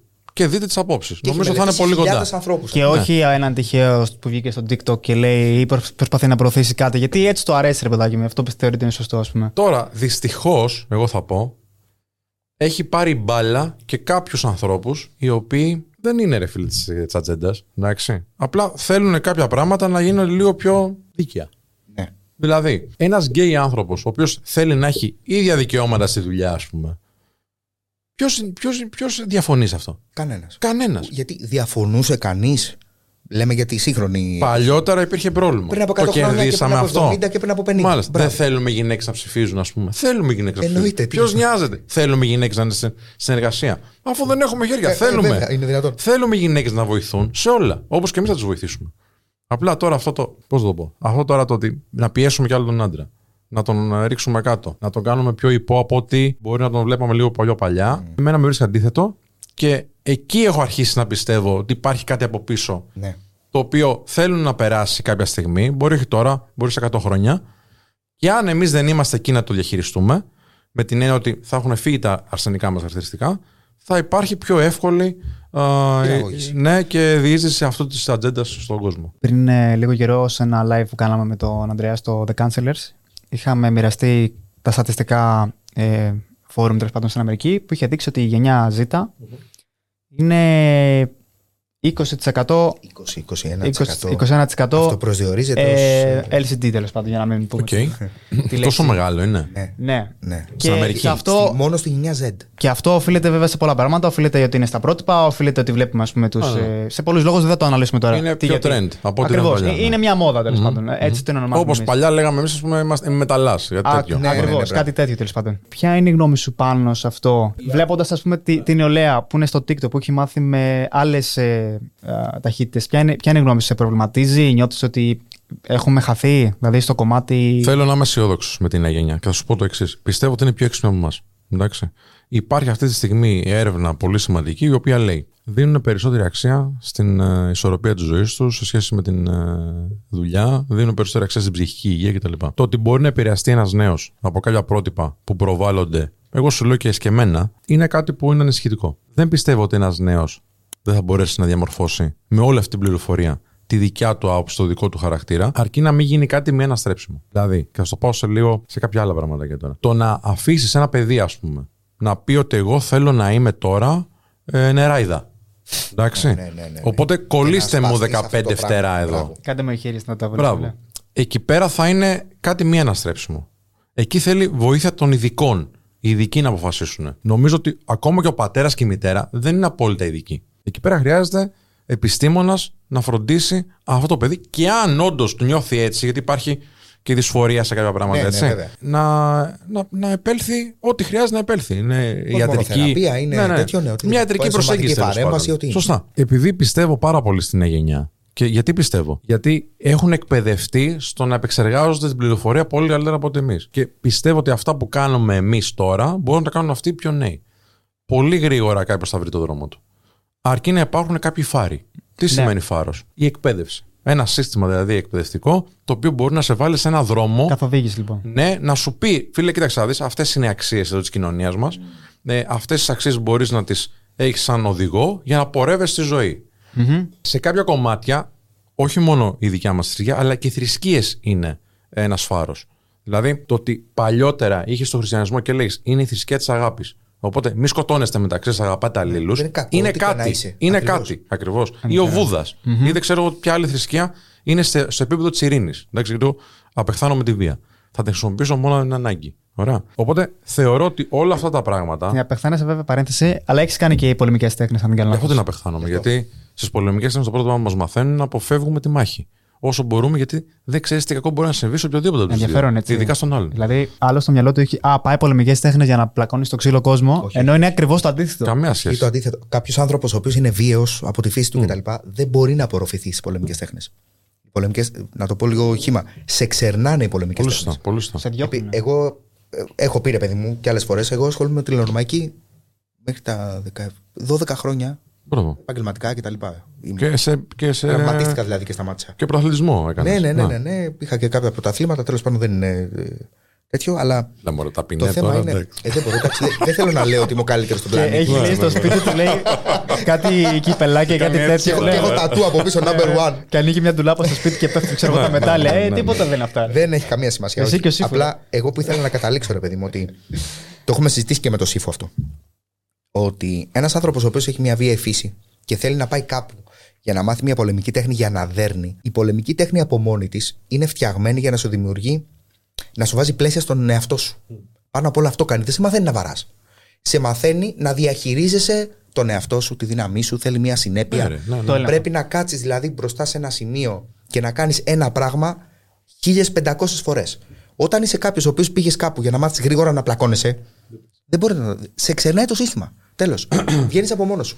Εντάξει, τώρα υπάρχουν άνθρωποι που είναι περίεργοι. Υπάρχουν άνθρωποι. Προφανώς. Όπως παντού. Ακριβώς αυτό. Όπως αυτό ακριβώς. Εντάξει, είναι και στην ανοχή του δασκάλου, είναι και στην ε, τέτοια, γιατί Φίλε, υπάρχουν σχολές και σχολές, υπάρχουν παίζει ε, πολύ ρόλο. αθλήματα και αθλήματα. Έτσι. Υπάρχουν, εγώ ξέρω, ας πούμε, δεν θα πω πολλά πολλά, ξέρω συγκεκριμένη σχολή η οποία θέλει μόνο τέτοιους. Αλήτες. Αλήθεια τώρα. Ναι. Και επιβιώνει αυτή η σχολή. Επιβιώνει και βγάζει και χρήματα και έχει και πολλούς. Είναι κομπρακάι η Έχει, φάση, έχει πολλούς. έτσι. Αν... Αυτό ακριβώς. Να, αυτό να. πήγα να πω. Ή έχει πολλούς αναλώσιμους. Ναι. δηλαδή είναι μια σχολή, ρε παιδί μου, η οποία μπορεί να μπαίνει σε ό,τι διαγωνισμό γίνεται, είναι μέσα. Φαίνεται παντού. Εντάξει. Δεν κερδίζουν Νομίζω ποτέ. ότι ο κόσμος τα καταλαβαίνει αυτά. Και ο- Ναι. ειδικά ο κόσμος των πολεμικών τεχνών, ο οποίος έχει ασχοληθεί πάρα πολύ με τον εαυτό του άνθρωπος που είναι στι πολεμικές ναι, τέχνε πολύ καιρό. Ε, δεν είναι τώρα μιας νοημοσύνης που δεν μπορεί να καταλάβει ποιος το κάνει επίτηδες. Όχι, όχι, όχι. Ή δημιουργεί κακό στην κοινωνία. Εννοείται. Το κακό στην κοινωνία αργά και γρήγορα φεύγει, φίλε. Μπορεί να φεύγει αργά, Το πολε... αλλά ναι, φεύγει. εντάξει. Εντάξει. Βγαίνει στην επιφάνεια και το πολεμάει. Ναι, το... γιατί πάντα κερδίζει το καλό. Ναι. Πάντα. Σε οτιδήποτε. Εγώ αυτό έχω σαν οδηγό στη ζωή μου, ότι πάντα κερδίζει το καλό. Στο τέλος, ναι, εντάξει, είναι κύκλος, σαφώς. Ναι. Απλά ελπίζουμε ότι όταν βλέπουμε το καλό να φτάσουμε και στην άλλη άκρη του κύκλου που θα δούμε και το καλό να, Σωστά. να υπερνικά. Πρέπει, Σωστά πρέπει και- να εστιάζουμε στα εκεί, γιατί αν εστιάζουμε στα αρνητικά, το αποτέλεσμα θα είναι αρνητικό. Το, δι- ό- ό,τι εστιάζουμε μεγαλώνεται. Σωστά, σωστά. Αν Αυτό εστιάζουμε βέβαια στο- δεν στη σημαίνει ότι λύση, κλείνουμε τα μάτια Όχι. στο τι γίνεται. Όχι, γιατί όχι. γίνονται α, τρελά πράγματα. Εννοείται, εντάξει. αλλά είναι, είναι- δεν είναι ενδιαφέρον το γεγονός ότι πας και εγώ σε μια πολεμική τέχνη, kickbox. Και από εκεί που είχες συνέχεια άγχος, τώρα επειδή κατέχεις τη γνώση, την- είναι ταυτότητά σου, είσαι πιο ήρεμος. Ξέρεις να αντιδράσεις. Ε, Σαφώς. αυτό που σε μαθαίνει η πολεμική τέχνη είναι να έχεις αυτοεπίθεση σε τέτοιες δύσκολες στιγμές. Να μπορείς να ξέρεις πώς να χειριστείς το σώμα σου και πώς να είσαι ένας άνθρωπος ο οποίος δεν θα κάνει έτσι το Ναι, μπράβο. ελληνικό βρωμόξυλο που λέμε, αλλά θα κάνει κάτι τεχνικό το οποίο θα σε προστατέψει. Και αν Και- χρειαστεί και μόνο. Μια χρειαστεί. Και μπράβο. εδώ έρχεται και κολλάει και το κομμάτι ας πούμε, των προσεγγίσεων, γιατί είναι πάρα πολύ σημαντικές. Δηλαδή, πολλοί περιμένουν ότι α, θα δω ένα βίντεο στο YouTube και θα, θα πάω να προσεγγίσω και θα είμαι τέλειος. Ενώ δεν μπορεί να καταλάβει ότι πρέπει να κάνεις άπειρες προσεγγίσεις, να εξοικειωθείς, να Μακάρι να το βελτιώσεις. πετύχει κάποιος. Μακάρι να το Ναι. πετύχει. Ε, ναι, όπως Μακάρι να ένας- το πετύχει. ε, Γι' όπως αυτό ένας βγάζουμε μποξέρ- υλικό για να το κάνει. Όπως ένας μποξέρ πρέπει να δώσει χίλιες φορές την ίδια γροθιά για να Σωστά, ξέρει να τη σωστά, ρίχνει. σωστά. Έτσι και εσύ πρέπει να πεις την κατάλληλη Ρε, παιδιά- κατάκα, ατάκα 10.000 φορές Ακριβώς. πλέον. Απλά Δεν η πιστεύω. Με τον διαφορά- κατάλληλο τρόπο να πετυχαίνει. Η διαφορά ας πούμε, με μένα και ένα που δεν έχει δουλέψει ποτέ του είναι ότι εγώ έχω φάει τα μούτρα μου 10 15.000 φορές και ξέρω που την αυτοπεδί... ότι έχω την αυτοπεποίθηση ότι μπορώ να το κάνω και άλλος απλά πάει στα τυφλά. Αυτή είναι η διαφορά. Και αποτυχάνει πολύ περισσότερες φορές σίγουρα. Η διαφορά του επιτυχημένου με τον αποτυχημένο είναι ότι ο επιτυχημένος απέτυχε περισσότερες φορές μέχρι να πετύχει. Ακριβώς. Σωστό. Είναι δικό μου, αλλά Πο- Πολύ καλό. κάπως έτσι το έχει πει κάποιος σοφό. Το είναι δικό σου. Ξέρουνε, το ξέρουν, είναι γνωστό. Εγώ Όχι, δεν ξέρω. Σπύρος Αλλά το είπε, το, παιδιά. ναι, κάπου εγώ το Τα πέταξα. αδέρφη Σπύρος. πάνω σε αυτό θα ήθελα να μοιραστώ μαζί σας και τους φίλους μας που μας βλέπουν live. και αν θες και εσύ να βλέπεις live, να κάνεις μια εγγραφή στο Patreon στο Cancelers, χορηγό του σημερινού βίντεο. Πέρυσι Να. αποφάσισα να κάνω μια νέα αρχή για, για διάφορους λόγους τέλος πάντων. Ξεκίνησα άλλο ένα podcast στο δρόμο, λέγονταν Απρόβλεπτες Συναντήσεις. Δεν πήγε Ωραία. πολύ καλά, να είμαι ειλικρινής. Όμως το Πήγε, ξεκίνησα. πήγε Πήγε απρόβλεπτα άσχημα. Πήγε λέει. απρόβλεπτα, με- Πήγε στο πήγε τέλος απρόβλεπτα γιατί μέτρια. Πήγε απρόβλεπτα Οκ. μέτρια. Έκανα 15 γυρίσματα. 15 γυρίσματα. Πήγανε σχεδόν όλα άπατα. Έκανα ένα γύρισμα, άλλαξε η ζωή μου. Οκ. Έκανα μία επαφή, Να. άλλαξε η ζωή μου. Έκανα 15 Καλά, και ποιος βρήκα κούκλος ήταν έναν. αυτός; Δεν τον ξέρεις, είναι μακριά. ε, και άλλαξε η ζωή μου. Δηλαδή, εκεί που νομίζεις ότι ήμουν έτοιμο να, να τα παρατήσω. Κάνω Ναι. το, το γύρισμα με το έναν μαλλιά.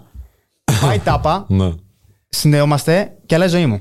Εκεί που λες, τα παρατάω, ένα, ένα μικρό βηματάκι μπορεί να είναι τόσο που, που ε, σε χωρίζει από το Πολύ να ωραία. την αλλάξεις. Πολύ ωραία. Και είναι. Παιδιά, έχω μαθητή, πελάτη, φίλο πλέον, πολύ μεγάλο επιχειρηματία, ε, ο οποίος μέχρι τα 50 του δεν έχει καταφέρει να στεριώσει σε μια ποιοτική σχέση. Για πολλούς λόγους που και αυτός έφταιγε, αλλά και κάποιες συνθήκες τέλος πάντων. Κάνουμε τα μαθήματα. Πολύ ιδιαίτερος άνθρωπος με την καλή έννοια. Και το φέρω ως, ως παράσημο αυτό που θα σας πω τώρα και το λέω με περηφάνεια. Κάνουμε infield μαζί, ε, βγήκαμε στον δρόμο δηλαδή και προσεγγίσαμε γυναίκες. Μόλις τελείωσε τα μαθήματα, με τον ίδιο ακριβώς τρόπο που κάναμε μαζί, πήγε κοντά σε ένα αεροδρόμιο τέλος πάντων για μια πτήση. Και γνωρίζει μια κοπέλα, η οποία έγινε μέλος στα γυναίκα του Πω, πω, και φίλε. τώρα έχουν δύο παιδάκια μαζί. Φανταστικό. Και ξέρεις, κάτι που βγάλαμε από εδώ από το μυαλό μας με τη γνώση μας και την εμπειρία μας και το προσφέραμε σαν έναν άνθρωπο, Του άλλαξε έχει τη ζωή φέρει για πάντα. ακριβώς Για και έχουν γεννηθεί και άλλες δύο ζωές. Ναι. Πόσο. Πω, πω, μεγάλο. μεγάλο Και άλλοι, έχουν- και άλλοι έχουν πραγματικό. παντρευτεί, και άλλοι Πάνω έχουν σε αυτό. παιδάκια, αλλά αυτό μου έχει μείνει εμένα πιο πολύ. Ο με Ανέστης. γνώμενα, Ο Ανέστη. Ναι, ναι, ναι, ναι, ναι, βέβαια, βέβαια. με γνώμενα αυτά τα παραδείγματα. Ανέστης, ο, ο φίλος, Μμμ. εγώ, παράδειγμα, Ναι, ναι, ναι. το 19 ήμουν μαθητής και τώρα ας πούμε, Ευχαριστώ, ευχαριστώ πολύ. Έχουν αλλάξει η ρόλη. Έβλεπα το απλά κεντρικά και ήθελα να κάνω εγώ ένα και να είμαστε. Να είσαι καλά. Έχετε αντιληφθεί την ευθύνη που έχετε στα χέρια σας το κομμάτι ότι ξέρεις κάτι, παίρνουμε ανθρώπους και τους αλλάζουμε τη ζωή; Πολύ ωραία ερώτηση. Μήπως έπρεπε να είχαμε κάνει κάτι καλύτερα ή κάτι. Δεν το πάμε και στείλαμε κάποιον στα βράχια, ας πούμε; Πολύ ωραία. Πολύ ωραία ερώτηση. Αυτή τη στιγμή, εγώ θα σου πω ότι ε, ξέρουμε ότι έχουμε μια πολύ μεγάλη επιρροή στο κοινό. Εντάξει; Όχι μόνο στους ανθρώπους που είναι μαθητές μας, αλλά και στους ανθρώπους που μας παρακολουθούν. Γιατί υπάρχουν πάρα πολλοί άνθρωποι που δεν θα έρθουν ποτέ σε εμάς. Αλλά έχουν πάρει από τις αξίες του Χρήστου, του Ανέστη και του σπυρου και όλα αυτά που συζητάμε Οι τέλο γνωστοί πάντων. τζαμπατζίδες, Όχι, δεν είναι σαπάτη. Να σου πω κάτι. Δεν χρειάζονται όλοι και Ναι, εκπαίδευση. όχι, πλάκα Δεν χρειάζονται όλοι. Και να μην εκπαίδευση. έχεις πολύ ανάγκη να πας κάπους, ας πούμε, επίσημα κτλ. Δέκα πράγματα που μπορείς να ακούσεις από έναν. Φυσικά. Όχι, μπορεί, Ακόμα και μεγαλύτερο. Μια σοφία μπορεί να ακούσει ένα βίντεο ή οτιδήποτε ή μια συμβουλή. Σου είναι χρήσιμη, βέβαια. μπορεί να βλέπει τον Χρήστο ή τον ε, Σπύρο, ξέρω εγώ, και να πήγε να αγόρασε, ξέρω εγώ, κόρσα από τον Άντιον Ρόμπιν, ξέρω εγώ, και- και να πει είμαι ότι- καλυμμένο. ναι, Αλλά ότι- πήρα, τη- τέλος πήρα, πάντων. πήρα το τυράκι, ξέρω εγώ, από τον Σπύρο. Δεν, δεν σημαίνει ότι δεν, δεν συμβάλλατε. Ναι, όχι, δε- δε- εγώ δεν είπα. Εγώ αυτό λέω ότι αυτοί οι άνθρωποι, ακόμα και αν δεν έχουν έρθει σε εμάς, έχουν πάρει κάτι. Αν συνεχίζουν να βλέπουν με τακτικότητα, έτσι, όχι τι, απλά τακτικά έτσι. Δηλαδή ένα βίντεο Και ένα πέρα. βίντεο να έχει δει κάποιος, που είναι μία τοποθέτηση περί του συμβολισμού της θρησκείας, ας πούμε, και το βλέπει με διαφορετικό τρόπο πλέον Ναι. κάποιος άνθρωπος, Που να μην το έχει που λέει ο σκεφτεί Χρήστος, ας πούμε, πολύ συχνά, εμείς θεωρούμε ότι έχουμε βάλει το λιθαράκι μας. Εντάξει. Έχει μπει το μικρόβιο, ας πούμε. Ένα λιθαράκι. Ένα λιθαράκι να χτίσει κάτι αυτό που θέλει αυτός ο άνθρωπος. Ένα, έναν τοίχο της ζωής του. Το δρόμο για το δικό του ταξιδι Ωραία. Τι γίνεται τώρα; Ακριβώς επειδή έχουμε αυτή την επιρροή και σιγά σιγά αρχίσαμε να το καταλαβαίναμε, εμείς είχαμε πάντα ειδικούς δίπλα μας. Δηλαδή, δεν είναι κάτι που λέει ο Σπύρος αυτά που λέω τώρα. Είναι κάτι που έχουμε εκπαιδευτεί πάρα πολύ καλά και έχουμε ανθρώπους στην ομάδα που μπορούμε να το στηρίξουμε. Ειδικούς πάνω στο θέμα, δηλαδή Ναι. τάδας στο, ένα, ίντερνετ- στο Ιντερνετ και λέει Α, τώρα γίνει ειδικό. Κοίταξε, εγώ μεγάλωσα και σε μια γενιά που ρε παιδί μου δεν, ήταν, δεν μαθαίναμε τα πάντα του Ιντερνετ. Κάναμε σεμινάρια, Όχι, πηγαίναμε, σε- βέβαια. είχαμε μέντορες. Έτσι. Βιβλία. Ακριβώς. Και το κύριο κομμάτι ποιο είναι τώρα; Αν ο άλλος έρθει και εδώ του το αίτημά του δεν μπορώ να το διαχειριστώ, προτιμώ να πάει κάπου αλλού. Οπότε η δύναμη που μου επιτρέπει η αγορά να έχω και η δύναμη που μου επιτρέπει η επιρροή που έχω στον κόσμο να έχω, μου έχει δώσει την πολυτέλεια να επιλέγω με ποιος θα συνεργαστώ. Αυτή τη στιγμή δηλαδή, ενώ φυσικά θέλω πολλούς πελάτες γιατί θέλω να βγάζω χρήματα Σαφώς, όπως όλοι οι αλλά άνθρωποι που έχουν επιχειρηματίας, επιχείρηση φυσικά. ακριβώς, μπορώ να πω, φίλε, εσένα δεν μπορώ να σε βοηθήσω. Και αυτό το εκτιμάει ο κόσμος. Και οι περισσότεροι που θα έρθουν και θα τους πω δεν μπορεί σε αυτό το κομμάτι, ή δεν μπορείς εσύ, δεν μπορώ εγώ, θα έρθουν κάποια άλλη στιγμή για κάτι άλλο. Ή θα μου φέρουν ένα φίλο τους. Εκτιμάνε λοιπόν την ειλικρίνεια. Ναι, γιατί ο κόσμος δεν είναι χαζός. Κάποιοι λένε ότι είναι χαζός. Όχι, όχι, απλά. Ο... Εντάξει. Απλά Δεν είναι τόσο ο χαζός χαζός- όσο νομίζει ο μέσος. Ε, Ξέρεις, τι, πολίτης. μπερδεύει- μπερδεύεται και λίγο ο κόσμος. Γιατί συνήθως ο χαζός είναι αυτός που φωνάζει και που γράφει παντού και που λέει παντού την άποψή του. Δεν είναι ο στοικό. Μμ. Συνήθως ένας άνθρωπος, άμα είναι στοικό και ήρεμος και έχει τη δουλειά του και έχει τη σκέψη του κτλ., δεν θα κάτσει να τις διαλαλεί παντού. Σωστά. Έτσι. Οπότε τι γίνεται; Μαζεύονται όλοι οι χαζοί και φωνάζουν περισσότερο και νομίζω ότι είναι πολλοί. Δεν είναι πολλοί, παιδιά. Φίλε, Δεν εμείς, είναι όντως. ε, αυτό που κάναμε στο πρώτο, το πρώτο, πρώτη φάση της ε, πορείας του Men of Style, φτιάξαμε ένα εγχειρίδιο που είχαμε στην εκπαίδευση. Και ενώ δεν είχαμε λεφτά για πολύ πιο βασικά πράγματα, προσλάβαμε ψυχολόγο για να κάνει cured αυτό το εγχειρίδιο. Να πιστοποιήσει δηλαδή ότι αυτά που λέμε είναι σωστά. Γιατί εμείς δεν είμαστε ψυχολόγοι, εντάξει. Ακριβώς. Και τώρα έχουμε τέσσερις ψυχολόγους στην ομάδα να βοηθούν επικουρικά στο πρόγραμμά μας και να δο- βοηθάμε σε τραύματα και σε φοβίες. Γιατί, γιατί έτσι δουλεύει. Απλά σου είπα και πριν, αν βγαίναμε και λέγαμε έλα εδώ να συζητήσουμε για το τραύμα, για τη φοβία τάδε, για το σύνδρομο τάδε, δεν θα μας άκουγε κανένας. Όχι, όχι, όχι. Και θα συνέχισε η κοινωνία, γιατί πιστεύουμε ότι έχουμε κάνει ένα βηματάκι την κοινωνία μπροστά στο κομμάτι αυτό, στην επικοινωνία των δύο φίλων. Θα συνέχισε η κοινωνία να είναι στο ίδιο επίπεδο. Τώρα Συμφωνώ. είναι λίγο διαφορετικά τα πράγματα. Συμφωνώ. Όταν ε, αναλαμβάνεις την ευθύνη, οι δυναμικές αλλάζουν τελείως. Σωστά. Και, μάθαμε 10 ανθρώπους να διεκδικούν 10 πράγματα, όχι μόνο στα προσωπικά τους, γιατί το επόμενο βήμα αμέσως μετά είναι. Κοίταξε να δεις, εγώ θέλω τώρα μια καλή γυναίκα δίπλα μου. Θέλω μια γυναίκα αξίας. Να τη φροντίζω και να με φροντίζει. Ναι, αλλά δεν μπορεί να έχω αυτό το σπίτι. Οπότε θα διεκδικήσεις και άλλα πράγματα. Σωστό. Τι χρειάζομαι για να έχω καλό σπίτι; Θέλω καλύτερο μισθό. Οπότε θα πάω στο αφεντικό μου. Δεν θα το πω αφεντικό τώρα, θα το πω εργοδότη.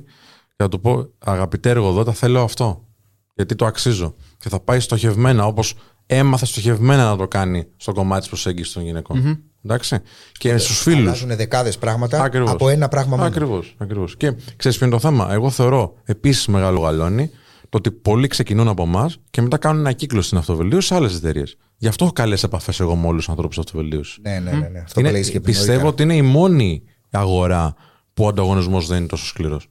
Γιατί εγώ δεν βλέπω ανταγωνιστή, ας πούμε, τον Βανδόρο που έχει το αποφασίζω. Το βλέπω συνεργάτη. Δεν βλέπω ανταγωνιστή, ας πούμε, οποιονδήποτε άλλο κάνει ε, θεραπείες. Το βλέπω συνεργάτη. Αυτόν που θα κλωτσίσω όποτε μπορώ είναι ο κακός ανταγωνιστής. Γιατί; Και να, γιατί θε- θέλαμε, το λέγαμε πριν, αλλά θέλω να το κάνω κύκλο Ναι, ναι. ο κακός ανταγωνιστής που θα σε πείσει εσένα που δεν έχεις επαφή με την αυτοβελτίωση να έρθεις σε ένα σεμινάριό του, σε, μια, ε, σε ένα μάθημά του και δεν περάσεις καλά, δεν θα απορρίψεις τον ανταγωνιστή μόνο αυτόν. Αυτόν τον άνθρωπο. Θα απορρίψεις όλη την όλο το αγορά. πεδίο. Μπράβο. Οι καλοί ανταγωνιστές θα έρθουν. Οι κακοί ας κάτσουν σπίτι τους και να κάνουν κάτι άλλο. Γιατί δεν είμαστε όλοι για όλα. Γιατί αυτό το πράγμα θέλει πολύ μεγάλη συνέπεια, θέλει αφοσίωση, θέλει ευθύνη όπως πολύ σωστά προείπες και θέλει ανθρώπους που πρώτα απ' όλα σε αυτό το κομμάτι που το οποίο διδάσκουν το έχουν πετύχει. Και δεν το έχουν πετύχει όλοι. Δεν μπορεί, ρε φίλε, τώρα να διδάσκεις τον άλλο επικοινωνία και να τρέπεις να μιλήσεις στην κάμερα. Δεν μπορεί να, να διδάσκεις τον άλλο επικοινωνία και να μην μπορείς να κάνεις μια δημόσια ομιλία. Και προ- εγώ ο πρώτος ήμουν που δεν μπορούσα, αλλά ξέρω πώς γίνεται πλέον. Γι' αυτό μπορώ να, να κοιτάξω ας πούμε, τον πελάτη στα μάτια και να του πω: Έλα εδώ, υπάρχει ομάδα, θα σε βοηθήσει. Με αγάπη, με αγκαλιά, άμα χρειαστεί, αλλά και με λίγο ξύλο, έτσι όπως κάνει ο Είναι, Χρήστος. εντάξει. είναι, είναι, Είναι- ειδικός. χρειάζεται, χρειάζεται που και που χρειάζεται λίγο. ε, Ε, λίγο ξύλο. πυγμή, βέβαια. Ε, Δηλαδή, Κάτσε. εγώ θεωρώ ότι η αυστηρότητα μετά από ένα σημείο, αν θες να πας σε παραπάνω επίπεδα, πρέπει να είσαι λίγο πιο. Φυσικά, άκου τώρα να δεις. Εγώ πριν έρθω εδώ, παιδιά, έχω κάνει τέσσερις συνεδρίες. Και τρεις ώρες γυρίζοντα πριν που ήμασταν μαζί. Στις ε, τέσσερις συνεδρίες έρχεται ένα παλικάρι δύο μέτρα, δεν θα πω το όνομά του γιατί είναι γνωστός. Είναι, είναι σχετικά γνωστός άνθρωπος. Στην αγορά του είναι top. Και του είχα πει κάποια πράγματα να κάνει Και αντί να του λέω τα επόμενα βήματα, έχει πληρώσει τόσα λεφτά ο άνθρωπος για να του πω, Ερμαν, γιατί τα κάνεις; Ναι. Γιατί κολλάς; Και έρχεται τώρα εδώ ο coach και ο σύμβουλος και σου λέει, Κάποιο τραύμα υπάρχει τώρα εδώ, ρε φίλε. Κάτι σε σταματάει. Τι είναι αυτό που σε σταματάει, έλα να το δούμε. Εντάξει, και πρέπει να έχεις βέβαια την ε, ψυχραιμία εκεί. Όχι μόνο να, να νευριάσει και να του δώσεις λίγο boost, αλλά και παράλληλα να πεις κάτι σε κρατάει, κάποιο δαίμονα έχεις μέσα σου. Θέλω να τον βρω και να τον ξεσκίσω αυτό το δαίμονα, να το βγάλω. Για να σε μπορέσω να σε βοηθήσω. Ναι, Αυτή γιατί είναι η σύνδεση που έχω με τους ανθρώπους. άμα το πεις και εγώ με έναν τρόπο που είναι λάθος, θα σηκώσει άμυνε, τον έχασες. Θέλει αυτή την ισορροπία. Όπου ναι, το ίδιο κάνεις γίνεται σε trigger, κάθε γεια σας. επαφή, έτσι. Δηλαδή, μπορούμε να πούμε ένα αστείο τώρα. Ω, Εντάξει, τώρα υπάρχει μια συμπάθεια αμοιβαία, φαντάζομαι. Εντάξει. Μπορούμε να πούμε ένα αστείο. Άμα το παρακάνουμε, το παρακάνω εγώ, θα θα πει τι είπε τώρα. Εντάξει, το παράκανε, ας πούμε. Καταλαβέ. Ναι, ναι, ναι. Βάζει, Θέλει βάζεις λίγο τα ισορροπία. όρια. Με, Με- κάθε άνθρωπο έχεις και διαφορετική Ισχύει, επικοινωνία, ισχύει. σαφέστατα. Με τι κριτήρια επιλέγεις συνεργάτες slash μαθητές; Πολύ, πολύ ε, αυστηρά. Αν δουλεύουμε σε ένα χώρο. Να πάμε λίγο και στα business. Βεβαίως. Ε, εκεί εγώ κάνω focus τώρα. Έτσι. δηλαδή, πλέον το κομμάτι του φλερ και των σχέσεων το έχει αναλάβει ο Χρήστος Κανέστης και με προτροπή του Χρήστου έχω αναλάβει full το κομμάτι των επιχειρήσεων. Γιατί υπάρχει τεράστια ανάγκη, παιδιά. Μμμ, Υπάρχει όντως. Αυτά που ακούω και βλέπω πρώτα απ' όλα από υποτίθεται συμβούλους επιχειρήσεων είναι τόσο εκτός της α, πραγματικής αγοράς. Γιατί μάλλον έχουν βαστεί. Με καλοσύνη μπορεί να το κάνουν οι άνθρωποι. Έτσι. Εγώ τώρα δεν λέω ότι έχουν κάποια έτσι, ε, ανήθικη, ανήθικο τρόπο σκέψης. Εντάξει, υπάρχει αυτό το κομμάτι. Ναι, Δεν το γνωρίζω. Δεν, Δεν το γνωρίζω. Δεν είναι και σίγουρα δεν- όλοι. Ναι. Ναι, ναι, ναι, σίγουρα. Απλά έχουν μείνει στο θεωρητικό. Η αγορά αλλάζει πολύ πολύ γρήγορα. Τόσο γρήγορα που δεν προλαβαίνει το οποιοδήποτε curriculum των ε, πανεπιστημίων να ενημερωθεί.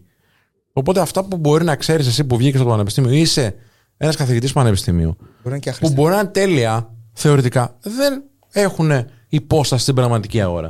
Δεν εφαρμόζονται. Είναι, Ε, μα με- δεν- είναι μεγάλη αλήθεια. Ακριβώς. Υπάρχει αυτή τη στιγμή κάποιο.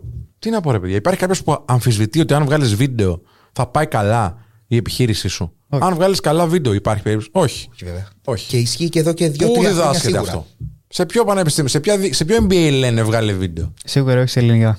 Δεν ξέρω, φίλε. Δεν ξέρω. Κοίταξε, η Ελλάδα Σε είναι πίσω ιδιωτικά γενικά είσαι, σίγουρα. παντού, Ωραία. όπως και να έχει. Σίγουρα είναι και τα υπόλοιπα, μην λέμε τώρα ideas. Έτσι, δηλαδή η Αλλά Ελλάδα δεν είναι Στο κομμάτι του business. ο, ο βόθρος του πλανήτη. Ισχύει. Όχι, ρε, ούτε, όχι. ούτε κατά διάνοια, παιδιά. Μα δεν ξέρω αν γίνεται και στο εξωτερικό. Και το λέμε πολύ Ναι, ναι, όχι, ειλικρινά. παι- Γίνεται σίγουρα όχι σε όλες τις κανονικότατα. χώρες. Αλλά Απλά π.χ. η Ελλάδα, ρε παιδί μου, έχει, έχει και το ιστορικό του.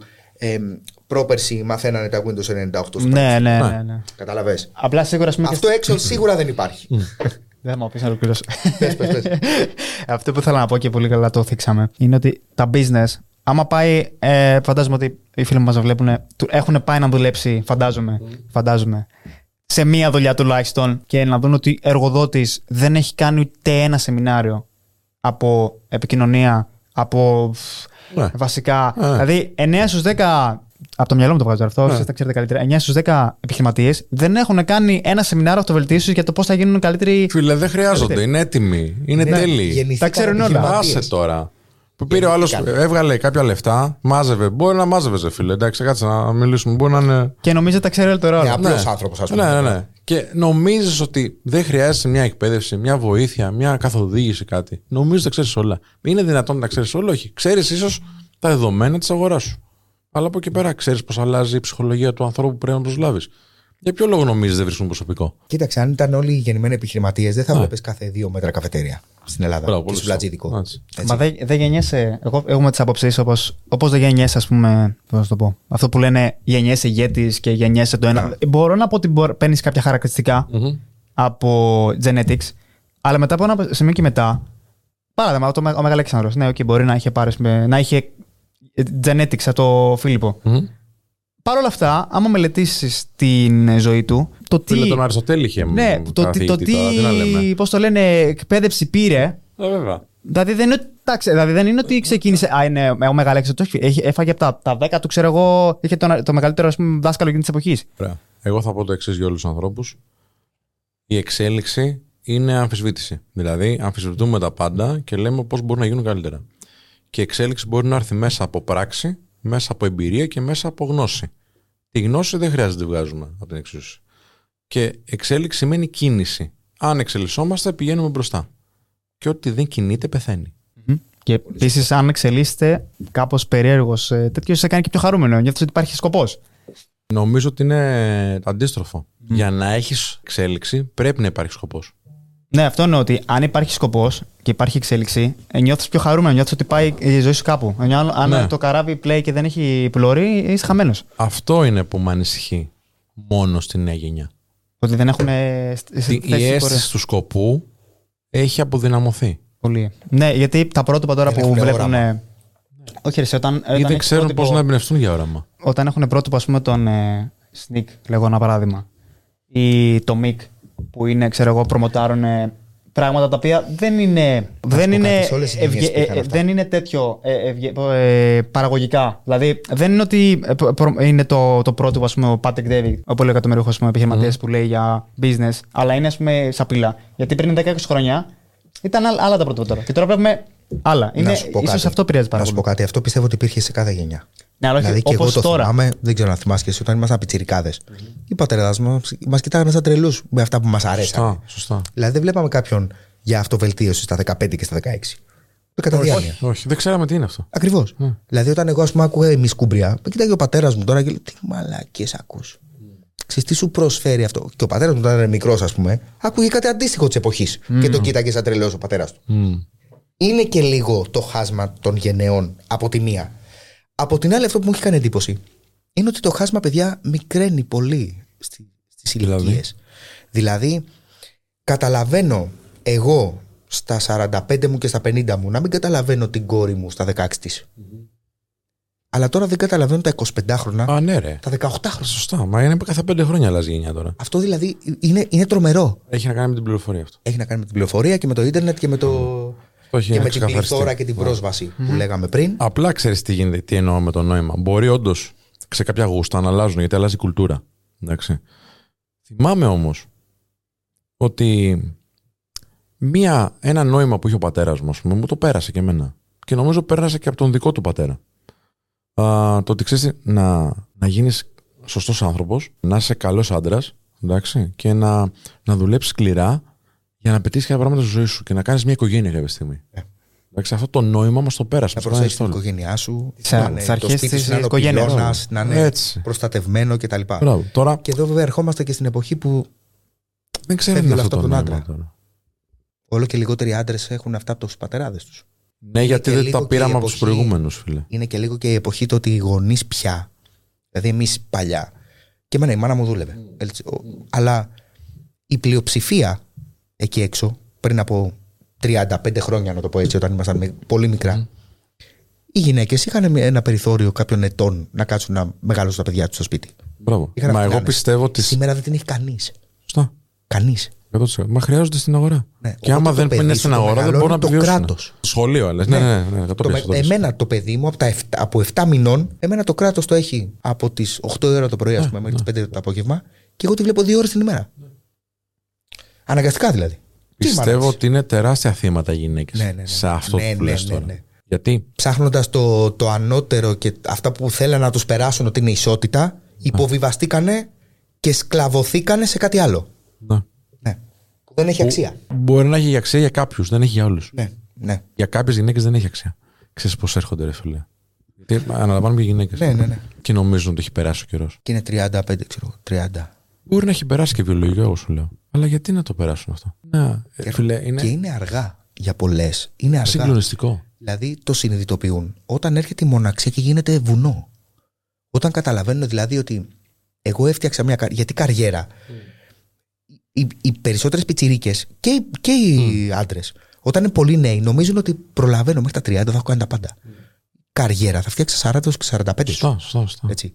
Ένας άντρας στα 40 και στα 45 δεν έχει πρόβλημα κοινωνικά. Όχι, είναι prime. Είναι παντού. Ναι, ναι, ναι. Επίκαιρος. ναι, ναι, ναι. Μια γυναίκα 40-45 κοινωνικά, καλός ή κακός, η πραγματικότητα μας λέει εκεί έξω ότι έχει πολύ μικρό κοινό. Ή θα πρέπει να βρει κάποιον 60 χρονών, Ναι. Από Αλλά ο άποψη συντροφικότητας, 45 λες, ναι. όμως, ο συνομήλικος, δεν θα την κοιτάξει ποτέ. Και αρχίζει και νιώθει μόνη της. Δεν θα την κοιτάξει αυτός που θέλει να τεκνοποιήσει, λες. Ναι, να ναι, κάνει ναι. οικογένεια. Ακριβώς. Ακριβώς. Θα κοιτάξει μια νεότερη γυναίκα που θα έχει και τη διάθεση Είναι- και τον χρόνο και τη νεότητα και τη φρεσκάδα και την ενέργεια να του προσέξει τα παιδιά. Με αυτό το σκεπτικό. Όχι σε όλη και καλά να είναι έτσι, αλλά βιολογικά προς τα εκεί πηγαίνει. Θα σου πω το εξής. Τι πιστεύω εγώ, γιατί όπως σου είπα και οι άντρες και οι γυναίκες αυτό είναι θύμα. Ωραία. Και ως εταιρεία που είμαστε σύμβουλοι ψυχικής υγείας, μπορούμε να έχουμε και κάποια στατιστικά Ναι, ναι. και μπορούμε να έχουμε και κάποια προσέγγιση που ρε παιδί μου πρέπει να είναι ανθρωπιστική. Εντάξει. Δεν έχει να κάνει με τα φύλλα δηλαδή. Μια γυναίκα που είναι 45 χρόνων μπορεί να βρει έναν άντρα κάποια στιγμή και ας μην κάνουν παιδιά ή να υιοθετήσουν. Ναι, Υπάρχουν σωστό, επιλογές. σωστό, σωστό, βέβαια, βέβαια. Απλά είναι τόσο μεγάλη η πίεση στην κοινωνία, στο βιολογικό παύλα αναπαραγωγικό κομμάτι στη γυναίκα, που την κάνει να νιώθει έτσι. Ναι. Ενώ η πραγματικότητα μπορεί να είναι λίγο διαφορετική. Όχι πολύ μακριά από αυτό που περιέγραψες. Γιατί είναι πιεστικό. Αλλά δεν είναι και τόσο ακραίο, ας πούμε, όσο. Όχι. Τέτοιο, ναι. Όχι. Δεν έγινε και τίποτα, ας πούμε. Όχι. Απλά αλλά την πιάνει η ισχύει. κατάθλιψη, την πιάνει. Μπράβο, αυτό, αυτό είναι το ζήτημα. Ναι, βλέπει και από το περιβάλλον της ότι τι έγινε, εσύ ξέφυγες. Μα τις λένε οι φίλες τις ίδιες, φίλε. Οι φίλες τις ίδιες. Η βλέπει Τι τις θα φίλες κάνεις της. Η εσύ. βλέπει τις φίλες της. Που μπορεί Το να βλέπει και να μην το Γιατί Οι θέλει. φίλες της στην αρχή, για, στα 30 τους, λέγανε Ναι, ρε, προχώρα και γίνει ανεξάρτητη και αυτό. Μην δουλέψει σε μένα που έχω δύο παιδιά τώρα. Και... τις- Η ίδια γυναίκα όμως στα 45 έχει μεγάλα παιδιά, έχει ελευθερία, έχει έναν άντρα ο οποίος δουλεύει και της αφήνει και ελεύθερο χρόνο. Γιατί Ναι, ναι, ναι. έτσι έστησαν την οικογένειά τους, με τη γυναίκα στο σπίτι κτλ. Οπότε έχει άπειρο ελεύθερο χρόνο. Και εκεί επίσης- της λέει: Κοίτα εδώ τώρα, κοίτα με μένα, ας πούμε. Εγώ έχω μεγάλα παιδιά, έχουν μεγαλώσει τα παιδιά μου, έχω ελεύθερο χρόνο, έχω αυτό, έχω τα. Και είσαι δεσμευμένη, δεν κάνεις παιδιά.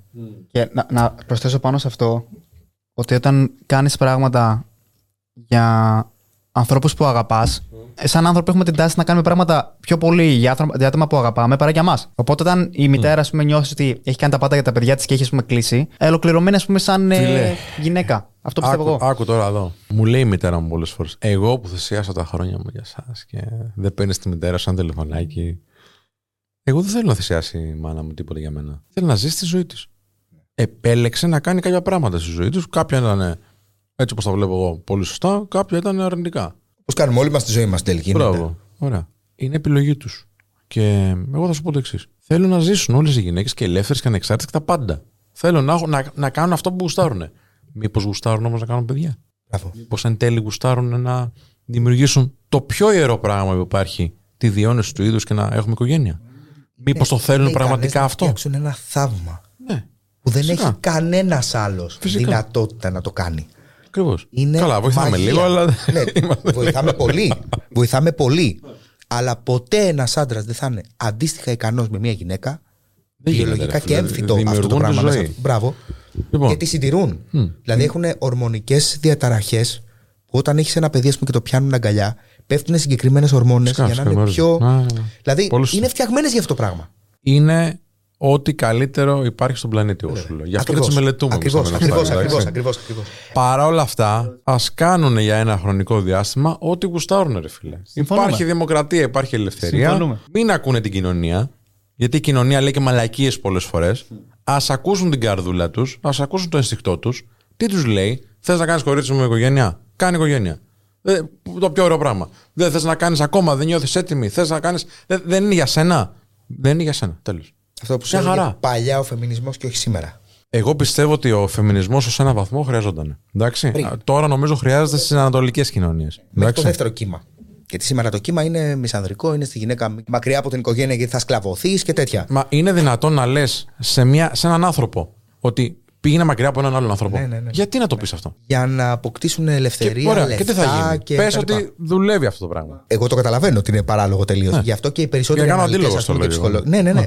Ότι οι ψυχολόγοι, ας πούμε, και τα λοιπά, που αναλύουν και οι κοινωνιολόγοι ε, καλύτερα, σου λένε ότι το τέταρτο κύμα, το φεμινιστικό, θα είναι κατά των φεμινιστριών. Σωστά. Κατά του τρίτου. θα Υπάρχουν είναι κάποιες, από γυναίκες. υπάρχουν κάποιες φωνές αυτή τη στιγμή, επειδή το ψάχνω πάρα πολύ, που λένε μας λείπει ο ανδρισμός. Ναι. Εντάξει. Εγώ θα σας πω το εξής, αγαπητές φίλες. Εσείς που νομίζετε ότι εσείς έχετε επηρεαστεί λίγο από αυτό και τα στηρίζετε αυτά και καλά κάνετε σε έναν βαθμό. Εάν πετύχει αυτό, ότι ξέρεις τι, δεν χρειαζόμαστε τους άντρες. Τι θα γίνει, ας πούμε, σε 100 χρόνια από τώρα. Θα υπάρχει κανένας. Ποια δομή της κοινωνίας θα λειτουργεί; Δηλαδή, Καταλαβαίνω αυτό το πράγμα δεν έχει λογική Ναι, ως ένα βαθμό. Ποια είναι η γνώμη σου πάνω σε αυτά που πάνε να περάσουν κάποιοι φίλοι μας από την Αμερική; Βασικά, όχι φίλοι μας. Μμ. Κάποιοι από την Αμερική. Για τα, αυτά τα ωραία τα, πο- τα πολύχρωμα πάρτι, events, για αυτά που κινούν, για εθεσίε. Όλα αυτά τα βάζω σε μία ομπρέλα. Δεν κατάλαβα. Ποιο λες τώρα, τι πάρτι, δεν, δεν έχω υπόψη μου, τι εννοείς; Αυτό που γίνεται στα σχολεία, ας πούμε. Που μας το παίρνανε σαν, εξω- σαν σεξουαλική διαπαιδαγώγηση. Κοίταξε, είμαι υπέρ της σεξουαλικής διαδαγώγηση. Ναι, ναι, ναι. έτσι. Είμαι Αυτό πάρα βέβαια πολύ δεν υπέρ. είναι σεξουαλική διαπαιδαγώγηση. έτσι, Αλλά γιατί μαθαίνουν εγώ τα- πιστεύω τα και εξάχρονα ξέρω. υπάρχουν άπειρα φύλλα. ας Μπράβο. πούμε. Α βάλουμε κάποιον επιστήμονα να τα πει. Αυτό είναι η Α, απάντησή μου. Εκεί έρχεται το κακό. Τι λέει ο επιστήμονας; Ο επιστ... ε, έχει ο επιστήμονας λέει 150 φύλλα, δεν νομίζω. Όχι. Α, Μόνο κάτι ΜΚΟ τέτοιες. Οι, Δεν οι υπογράφει επιστήμονες που ούτε είναι δαλο- μισός. λαδωμένοι, έτσι. έχω, έχω δει το, το βίντεο σου, καταλαβαίνω τι λες. Δεν, υ- δεν υπογράφει ούτε ένας παιδοψυχολόγος. Υπάρχουν δύο Ωραία. ψυχολόγοι. Ωραία, άρα είναι που δεν καλλιτεχνικά έχουν- αυτό. Ναι, ναι, ναι. ναι, ναι Εντάξει, ακριβώς. δεν είναι, δεν είναι επιστήμη. Όχι, δεν είναι επιστήμη. Δεν είναι, Ωραία. επιστήμη. είναι πρόταση από συγκεκριμένες ατζέντες. Που Ναι. περάσανε παραδόξως χωρίς τη γνώμη των ειδικών. Ωραία. Ε, εγώ σας ε, προτρέπω να μιλήσετε με κάποιον ειδικό, να μιλήσετε με κάποιον παιδοψυχολόγο. Θα φέρουμε και εδώ, να- εννοείται. ναι, Έχουμε κανόνες όχι για να εσεί, κάνουμε πράγματα. οποιοδήποτε Ναι, ναι, ναι, άνθρωπος ναι. έτσι μας ακούει. Ναι, ναι, ναι. να ρωτήσει πόσα φύλλα υπάρχουν, ασχέτως σεξουαλικής προτίμησης και προσανατολισμού. Που υπάρχουν αυτά. Ναι, εντάξει. Εντάξει, εκεί. Και είμαστε OK όλοι. Παιδιά, ναι, Μην εννοείται. τρελαθούμε τώρα. Και υπάρχουν από αρκετά των χρόνων. Εντάξει. Και ας ρωτήσουμε πόσα φύλλα υπάρχουν. Να δούμε τι θα μας πούνε. Αν μας πει ο επιστήμονας ότι ξέρεις ότι υπάρχουν 90.000 φύλλα, μάλλον υπάρχουν 90.000 φύλλα. Να μας εκπαιδεύσει. 130 είναι περίπου σήμερα. Ναι, δεν ξέρω τώρα πόσα είναι. Ε, έχει Αν και μας γοργόνες, πούνε ότι έτσι. εγώ μπορώ να είμαι γοργόνα ή ε, τόμαχοκ, Ναι, ναι, ναι, ναι. ναι. δεν ξέρω Πολεμικό τι. ελικόπτερο. Μπράβο. ναι, ναι, κανονικά. κανονικά. Ναι. κανονικά. Κάποιο αυτό προσδιορίζεται ως μπριζόλα Ναι. τόμαχο. Ε, Είναι αυτό που είπαμε και πριν, ότι πρέπει να αμφισβητήσεις κάποια Ωραία. πράγματα, γιατί αμφι- αμφι- η, αμφι- η αμφισβήτηση θα σε πάει σε ένα κομμάτι. Αλλά όταν ένα εκατομμύριο, δε- ε, δέκα εκατομμύρια κόσμος ξέρει επί 5.000 κόσμο ότι η εξέλιξη είναι έτσι και έρχεσαι εσύ Sony και καλά να το περάσεις, αυτό είναι παράλογο. Εγώ λέω να, να μάθουμε τα παιδιά να αυτοπροσδιορίζονται στο είμαι γενναίος και γενναία. Πραγματικές στο, αξίες. Ναι, στο είμαι καλός άνθρωπος, στο είμαι καλός φίλος, καλή φίλη, α, στο θα γίνω σωστός επαγγελματίας και θα βρουν τον δρόμο στα παιδιά μετά. Συμφωνώ. Είναι αυτό που είχε πει και κάποιος ε, γκέι ηθοποιός, δεν θυμάμαι το όνομά του τώρα, που έλεγε ότι δεν κατεβαίνω λέει στο Pride. Γιατί να κατέβω στο Pride, λέει. Δεν είμαι περήφανος Ε, επειδή ναι, είμαι ναι. ομοφυλόφιλος. Ναι, ναι, ναι, το είχε πει. Είμαι περήφανος, θα είμαι περήφανος επειδή είμαι καλός πατέρας, καλός αδερφός, καλός άνθρωπος, είμαι δοτικός, είμαι ευγενής, είμαι αυτό. Κατάφερα κά- κάποια πράγματα, είμαι καλός Φυσικά. επιχειρηματίας. Μα οι πραγματικές αξίες. Τι σημασία έχει τη Αυτά τα σεξουαλική πράγματα. υποτίμηση έχεις; Δηλαδή προσπαθούν αιώνες τώρα να πείσουν τους κακούς ότι παιδιά έτσι γεννηθήκαμε. Π.χ. ή ομοφυλόφιλοι. Έτσι. έτσι γεννηθήκαμε. Άρα δεν μπορείς να είσαι περήφανος γι' αυτό. Γιατί να είσαι περήφανος; Γιατί, να είσαι είμαι εγώ περήφανος. περήφανο Δεν είμαι straight, ρε φίλε. Ακριβώς. Μπορώ εγώ να βγω αύριο να είμαι περήφανος ότι είμαι straight. Μπορώ να είμαι περήφανος επειδή είμαι καλός μπαμπάς. Είμαι καλός φίλος. Βοήθησα πέντε ανθρώπους. Κατάφερα δέκα πράγματα. Αυτά ναι. Δηλαδή, γιατί να είμαστε περήφανοι για πράγματα τα οποία είναι από το default και δεν προσπαθήσαμε καθόλου γι' αυτά; Θα σου πω, ε, ε, κοίταξε, κάποια στιγμή, επειδή πιέστηκαν πάρα πολύ αυτοί οι άνθρωποι. Ναι, Σίγουρα, αλλά αυτό σεξουαλικά Έπρεπε και κάτι να. κοινωνικά Ναι, και τα λοιπά. ακριβώς, Σίγουρα, ακριβώς. σίγουρα. Όπως, ας πούμε, μπορεί αργότερα να το κάνουμε εμείς οι άντρες αυτό. Έτσι. Ναι, ναι, ναι, ναι, ναι. Με Κάποια τη- επανάσταση Ναι, μπορεί να Πολύ κάτι πιθανό να να γίνει. γίνει. Και Πολύ να πούμε, πιθανό. τώρα κάνουμε Δεν τρελα- το τρελαθήκα. δικό μας Pride το αντίστοιχο. Τι πιεζόμαστε. Ναι. Αυτή είναι η αλήθεια. Αυτοκτονούν. Είναι τρομερή η Είναι πίεση. τετραπλάσια ή πενταπλάσια Μπορούμε- τα ποσοστά των Ναι, ναι, ανδρών ναι. που αυτοκτονούν Ναι. από τις γυναίκες. Και όχι μόνο αυτό. Τώρα δεν θέλω, δεν θέλω να ρίξω την εκπομπή. Έχω να σου πω πολλά πράγματα. Έχω ανθρώπους δηλαδή που έρχονται και κλαίνε τώρα δύο μέτρα παλικάρια άντρες γιατί δεν τον αφήνει η άλλη να δει τα παιδιά του. Ωραία, φίλε. Καλέ. Έρχεται να- εντάξει, τα ξέρεις τώρα. Θα έρθουν εκπομπές με ειδικούς για αυτά. Να ξέρετε, Και έχουμε ανθρώπους που και γυναίκες αντίστοιχα που λόγω αυτής της κακής επιρροής που υπάρχει στην κοινωνία από συγκεκριμένες μικρές ομάδες δεν μπορούν να απολαύσουν τη συντροφικότητα και την, τη ζωή με έναν ε, άντρα. Ωραία. Δεν θέλω να, δεν θέλω να σου πω τώρα πολλά, πολλές, πολλά παραδείγματα. Απλά αυτό που θέλω να σου πω είναι το εξής. Μήπως ήρθε η ώρα να μιλάμε λίγο πιο ανοιχτά για αυτά; Δηλαδή, άνθρωποι, φωνές σαν και εσένα, που μπορεί κάποιοι να διαφωνούν, μπορεί κάποιοι να έχουν, ξέρω εγώ, α, να σε θεωρούν λίγο πιο ακραίο. Οκ. Εγώ νομίζω ότι τα λες μέσα σε ένα πλαίσιο ευγένειας. Μπορεί να μην επέλεγα τις ίδιες λέξεις, να σου πω την ναι, ναι, αλήθεια. ναι, ναι, καταλαβαίνω. Αλλά τι λες. ξέρω ότι τα λες για το καλό. Ωραία. Πώς υπάρχουν και άλλοι δέκα άνθρωποι που θα τα πούν αυτά. Και να αρχίσουν να φωνάζουν. Γιατί δεν μιλάνε. Αυτή είναι η αλήθεια; Φοβούνται. Δηλαδή, εγώ βλέπω, ας πούμε, λέμε κάτι, τοποθετούμαστε και από κάτω μπορεί να μας κράζουν κάποιοι. Από αυτή την ατζέντα. Που εμείς είμαστε υπέρ του ανθρώπου, δεν είμαστε υπέρ κάποιου φίλου. Είμαστε υπέρ του ανθρώπου. Ε, βέβαια. Βοηθούμε Ακριβώς. του άντρες γιατί κάνουν την πρωτοβουλία των κινήσεων. Γι' αυτό βοηθάμε άντρες. Και δεν βλέπω κανέναν εύκολα αντιδρά. Βέβαια, παρατηρώ ότι σιγά σιγά αρχίζουν κάποιοι να λένε κάτσε ρε φίλε. Και νομίζω ότι έχεις κάνει δουλειά σε αυτό. Και εσύ και ο Γιώργος. Ή- Ήταν από του πρώτου αλήθεια Α, που. Προσπαθώ να το λέω Ήταν η όπου, φωνή της πρώτης. όπου μπορώ. Έρχεται σε αυτό το κομμάτι που είπα και νωρίτερα. Ότι συνήθως, ρε παιδί μου, κάποιοι που είναι οι λιγότεροι για να ακουστούν συντονίζονται. Οργανώνονται. Δηλαδή, αν έχεις ένα πλήθος ενός εκατομμύριο κόσμου, ένα εκατομμύριο κόσμος. Οι δέκα από αυτούς πιστεύουν ένα πράγμα. Αν αρχίσουν οι δέκα να φωνάζουν μαζί, νομίζω ότι φωνάζουν όλοι. Αυτοί δηλαδή είναι παθιασμένοι και αιμονικοί με ένα πράγμα, θα μπουν να σε σκίσουν στα σχόλια. Σωστά. Στα αρνητικά σχόλια. Σου έριξε ένα Εγώ προφίλ. και εσύ και ο Χάμπος που είμαστε φυσιολογικοί άνθρωποι και δεν είμαστε τόσο αιμονικοί με κάποια πράγματα κτλ. Έχουμε και δουλειές να κάνουμε. Ναι, ρε φίλε. Έχουμε να παράγουμε, έχουμε οικογένειες, έχουμε τέτοιο, έχουμε να δουλέψουμε, έχουμε να κουβαλήσουμε, έχουμε να σκάψουμε. Δεν έχουμε χρόνο για αιμονές. Εκεί είναι το κακό. Και η άλλη πλευρά έρχεται με την κουλτούρα του cancel. Ότι ρε παιδί μου, ο άλλος φοβάται να μιλήσει, γιατί αμέσως όποιος μιλήσει, μαζεύονται αυτοί οι 10, δεν είναι παραπάνω. Είναι λίγοι, είναι ελάχιστοι. Αλλά έρχονται και οι 10 έξω από το σπίτι σου, εντός εισαγωγικών. Έρχονται στο inbox σου, έρχονται στο, στα σχόλιά σου, έρχονται στη δουλειά σου και παίρνουν τηλέφωνο. Γιατί γίνεται αυτό στο εξωτερικό. Και λένε, έχετε εκεί μέσα έναν φασίστα ομοφοβικό. Ναι. Και κινδυνεύεις όντως να μείνεις άνεργος από 10 νοματέου. Πολύ πρόσφατα, μία κυρία, εισαγωγικά εγώ θα πω κυρία, ανέβασε σε ένα γνωστό group ότι ένας συνεργάτης μου της φέρθηκε άσχημα. Αυτή η κυρία αποδείχτηκε με περίτρανα τρόπο ότι είχε κόλλημα με αυτόν τον συνεργάτη μου. Ε, που δεν βγαίνει στα βίντεο, δεν τον ήξερε κανένας. Εντάξει, απλά είναι ένας Τον άνθρωπος γούσταρε, στην δηλαδή. ομάδα μου. Ναι, ακριβώς. Ναι. Ε, δεν την ήθελε αυτός, δεν ήθελε να κάνει κάτι μαζί της. Και αυτή φρόντισε από εδώ και από εκεί να στέλνει Τον τέτοια. καταστρέψει. Να προσπαθεί να τον καταστρέψει. Μία φίλη δημοσιογράφος, να είναι καλά, μου το στέλνει αυτό. Πες ότι εγώ δεν είμαι υποψιασμένος.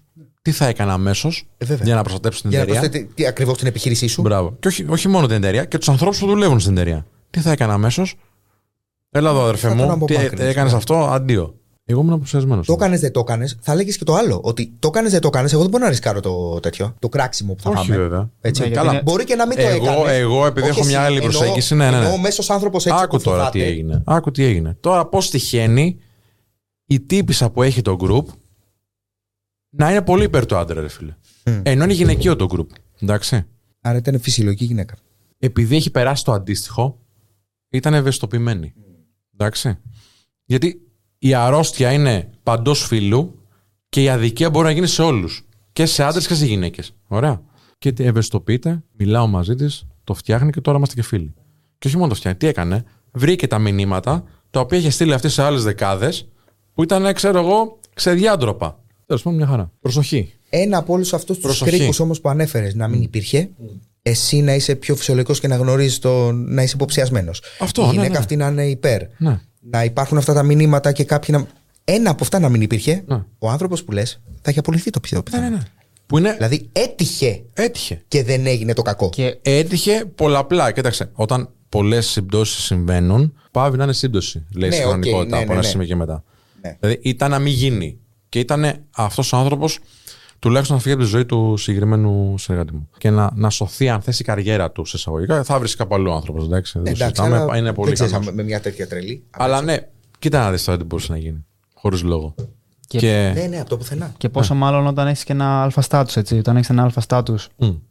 παράδειγμα, εσύ τώρα που έχεις αποκτήσει ένα status στα social media, σε ξέρει ο κόσμος. Εντάξει. Ένα. Ναι, έχω ποσοστό, μια έτσι. αναγνωσιμότητα. Ναι. Πόσο δύσκολο είναι να γίνει κάτι τέτοιο, πόσο. Δεν νομίζω ότι θα ασχοληθούν ρε φίλοι με μένα τώρα. Τι να ασχοληθούν, να, να πούνε τι. Εγώ που βοηθάω ανθρώπους. Καλά, όμως την πες Πε, καμία πες πες μου, ναι, ότι- εσύ. πες για παράδειγμα ότι συνέβαινε κάτι. Μην ας λες και πούμε. πολλά, όχι. συνέβαινε κάτι, ας πούμε, και γίνει ένα αντίστοιχο ότι κάνεις συνεργασία με κάποιον ας πούμε, πελάτη. Και αυτός όνει και καλά θέλει να σε ρίξει. Και βγάζει συκοφαντίες και ας πούμε, σου κάνει ζημιά. Παράδειγμα, ο Epi. Που βγήκε ένα AI και έλεγε Α. ότι πουλούσε ας πούμε, καζίνον, ο άνθρωπος δεν Αν έχει είναι καμία στα σχέση. δικαστήρια, θα έρθει, θα έρθει και εδώ να το. Ναι, εντάξει, ναι, αλλά εντάξει. πολλοί κόσμοι την πάτησε. Έχω τρομερό legal team. Όταν υπάρχει τέτοια, τέτοιο θέμα, στην υποψία και μόνο, αναλαμβάνουν αυτοί οι άνθρωποι. Επιτίθεται. Γιατί; Όχι για να προστατεύσουν εμένα μόνο. Απλά επειδή εκπροσωπώ εγώ μια ομάδα ανθρώπων που έχουν τις οικογένειές τους, ζουν από αυτό το πράγμα. και περιμένουν το μισθό τους για να ζήσουν τα παιδάκια τους, θα κάνω ό,τι περνάει από το χέρι μου να τον καταστρέψω αυτόν τον άνθρωπο. Και να μην το σκεφτεί κανένας, γιατί δεν θα, δεν θα πάει πουθενά. Έχουν δοκιμάσει κάποιοι, αλλά ποιος ασχοληθεί τώρα; Έχουν δοκιμάσει γιατί ήταν τε- χαζοί στο μυαλό. Ναι, ναι, ναι. ναι. Τι να κάνουν μαζί μου. Χαζούλιδες, εγώ έτσι λέω. Χαζούλιδες. Ναι, ξέρω, Δεν εγώ. χαζί. ξέρω, να, τα γραφεία μας είναι στην κολέτη, ας έρθουν να πιούμε ένα καφέ, να δουν ότι αυτά που λέμε ισχύουν, να δουν τα γραφεία μας, να δουν τους ανθρώπους που δουλεύουν εκεί. Ξέρω εγώ, λες και είμαστε τώρα. Τι, τι να κάνουμε; Εντάξει, είναι κάποιοι άνθρωποι κολλάνε, ρε παιδάκι μου, στο πρόβλημα. Και το, το κάνουν μεγάλο, το κάνουν Εντάξει, να προσωπικό ανοίξουμε τα χωρίς λόγο. τρελοκομεία όμως. Δηλαδή. Ρε φίλε, Δεν- δεν- έχω δεν- haters. Δεν μπορεί η Ωστόσο, κοινωνία παιδιά- να ανέχεται συνέχεια τρελούς. Είναι, είναι πολλοί που πιστεύουν ότι α, άμα σε βγάλω από τη μέση, θα, λύ- θα, θα βγω εγώ ω μενικητή. δεν, εντάξει, αυτό δεν, είναι δεν, ψυχασθένεια. είμαστε εχθροί με τους ανθρώπους. Δεν έχουμε εχθρούς. Έχουμε haters. Γιατί κάποια πράγματα δεν τους αρέσουν. Εντάξει, διαφωνούμε. Και αυτοί φάνηκε σε ένα Μέχρι σημείο μετά εκεί. και μετά. Ω ένα βαθμό είναι φάνε. Κάποια στιγμή θα γίνουν. Σχολιάστε, βρίστε λέει. Ε, μωρέ, Να πάει εντάξει, καλά μας το- βοηθούν το αλγόριθμο. να πάει Ε, καλά το- φυσικά, το βίντεο. φυσικά. Και εδώ, άμα έρθει τώρα κάποιος άνθρωπος ο οποίος διαφωνεί με αυτά που λέω, δεν του αρέσει η φάτσα μου, δεν του αρέσει ξέρω εγώ, η ζακέτα που φοράω, δεν ξέρω εγώ τι. Αγαπητός είναι. Δεν έχω κανένα πρόβλημα εγώ μαζί σου. Γιατί να έχεις εσύ μαζί μου; Πήγαινε σε ένα άλλο βίντεο να δεις. Και τι ωραία που είναι να, να διαφωνείς ευγενικά και να μπορείς να Δεν- ανταλλάσσεις δεν απόψεις. μπορείς και να το βλέπεις κάνεις στην Ελλάδα. Και την άλλη πλευρά. Όχι, δεν μπορείς. Δεν μπορείς. Είναι ιδίων του Είναι Έλληνα. ελάχιστοι. Ελάχιστοι αυτοί που θα σου γράψουν το αντίθετο, ήρεμα κτλ. Κοίταξε, ε, εγώ έχω πάρει πολύ feedback αρνητικό, ωραίο δηλαδή που το αξιοποίησα, από κανέναν ε, στα βίντεο μου, μόνο από πελάτες μου. Δηλαδή ήρθε ο πελάτης μου, να σου πει, αυτό που είπες εδώ, μήπως θες να το πεις αυτό; Και γίνομαι καλύτερος. Γιατί ναι, με ναι, αγαπάει ο πελάτης μου, φίλε, επενδύει σε μένα. Και αν είναι να ακούσω έναν άνθρωπο, θα ακούσω αυτόν που έχει επενδύσει. Έλατε. Εντάξει, και σε γιατί- έχει πληρώσει κιόλας. Μπράβο, γιατί με εκτιμά. Ακριβώς. Ακριβώς. Έχει ήδη εκτιμήσει αυτό που του δίνεις. Τώρα να πει ο άλλος καραφλοκόρακα και καραφλοδέμονα. και δεν ξέρω εγώ τι. Σαν λένε και εσύ αυτό. Εννοείται ότι είσαι καλά. Θε να, θες να δεις την παράνοια της κοινωνίας, Για μπες στα, πες. μπες στα προφίλ Ναι, και στα, ναι, ναι, και στα ναι, σχόλια. Στα 30 προφίλ Δεν που είναι σου πολλά ρίξει. πια. Δεν είναι πολλά πια. Γιατί εγώ γι' αυτό λέω ότι είναι ελάχιστη. Γιατί εγώ ξέρω, ας πούμε, έχεις στο, στο φακελωμένους. TikTok, ας πούμε, να το πω έτσι γρήγορα, ξέρεις ότι έχω, πά- είχα πάρα πολλά προφίλ. Γιατί πέφτανε συνέχεια. Ναι, Κάθε ναι, εβδομάδα ναι, έκανα και ναι, ένα ναι, προφίλ. ναι. Τώρα πια λοιπόν έχω μια λίστα 20 ανθρώπων. λίστα. Τους έχει φαγγελωμένου, σου λέω. Αν φτιάξω ένα προφίλ και σβήσω αυτούς τους 20 ανθρώπους, μπορεί να έχω ένα αρνητικό σχόλιο την εβδομάδα. Ναι, ναι. Αυτά, τίποτα άλλο. Ποια είναι τα μεγαλύτερα λάθη που κάνατε σαν Men of Style Ναι. που θα θέλει να μοιραστεί μαζί μας; Σαν Men of Style. Ή σαν Σπύρος Ναι, σαν Σπύρος θα σου πω ότι κάποια στιγμή στο Men of Style είχαμε την, την πολύ ωραία εξέλιξη να θέλουμε να αναπτυχθούμε και να μπορούμε να αναπτυχθούμε. Οπότε τι κάναμε λάθος; Λέμε έχουμε το budget, ο κόσμος μας αγαπάει και προσλάβαμε πολύ πολύ γρήγορα προσωπικό. Και επειδή προσλάβαμε πολύ πολύ γρήγορα προσωπικό, δηλαδή τώρα σου λέω μέσα σε ένα Overspent. μήνα πήραμε 15 άτομα, τα οποία τα πήραμε πιο γρήγορα από ό,τι έπρεπε. Δεν περάσαν δηλαδή τα κριτήρια που έπρεπε. Καμιά διαβολοβδομάδα, πολλά φίλτρα κτλ.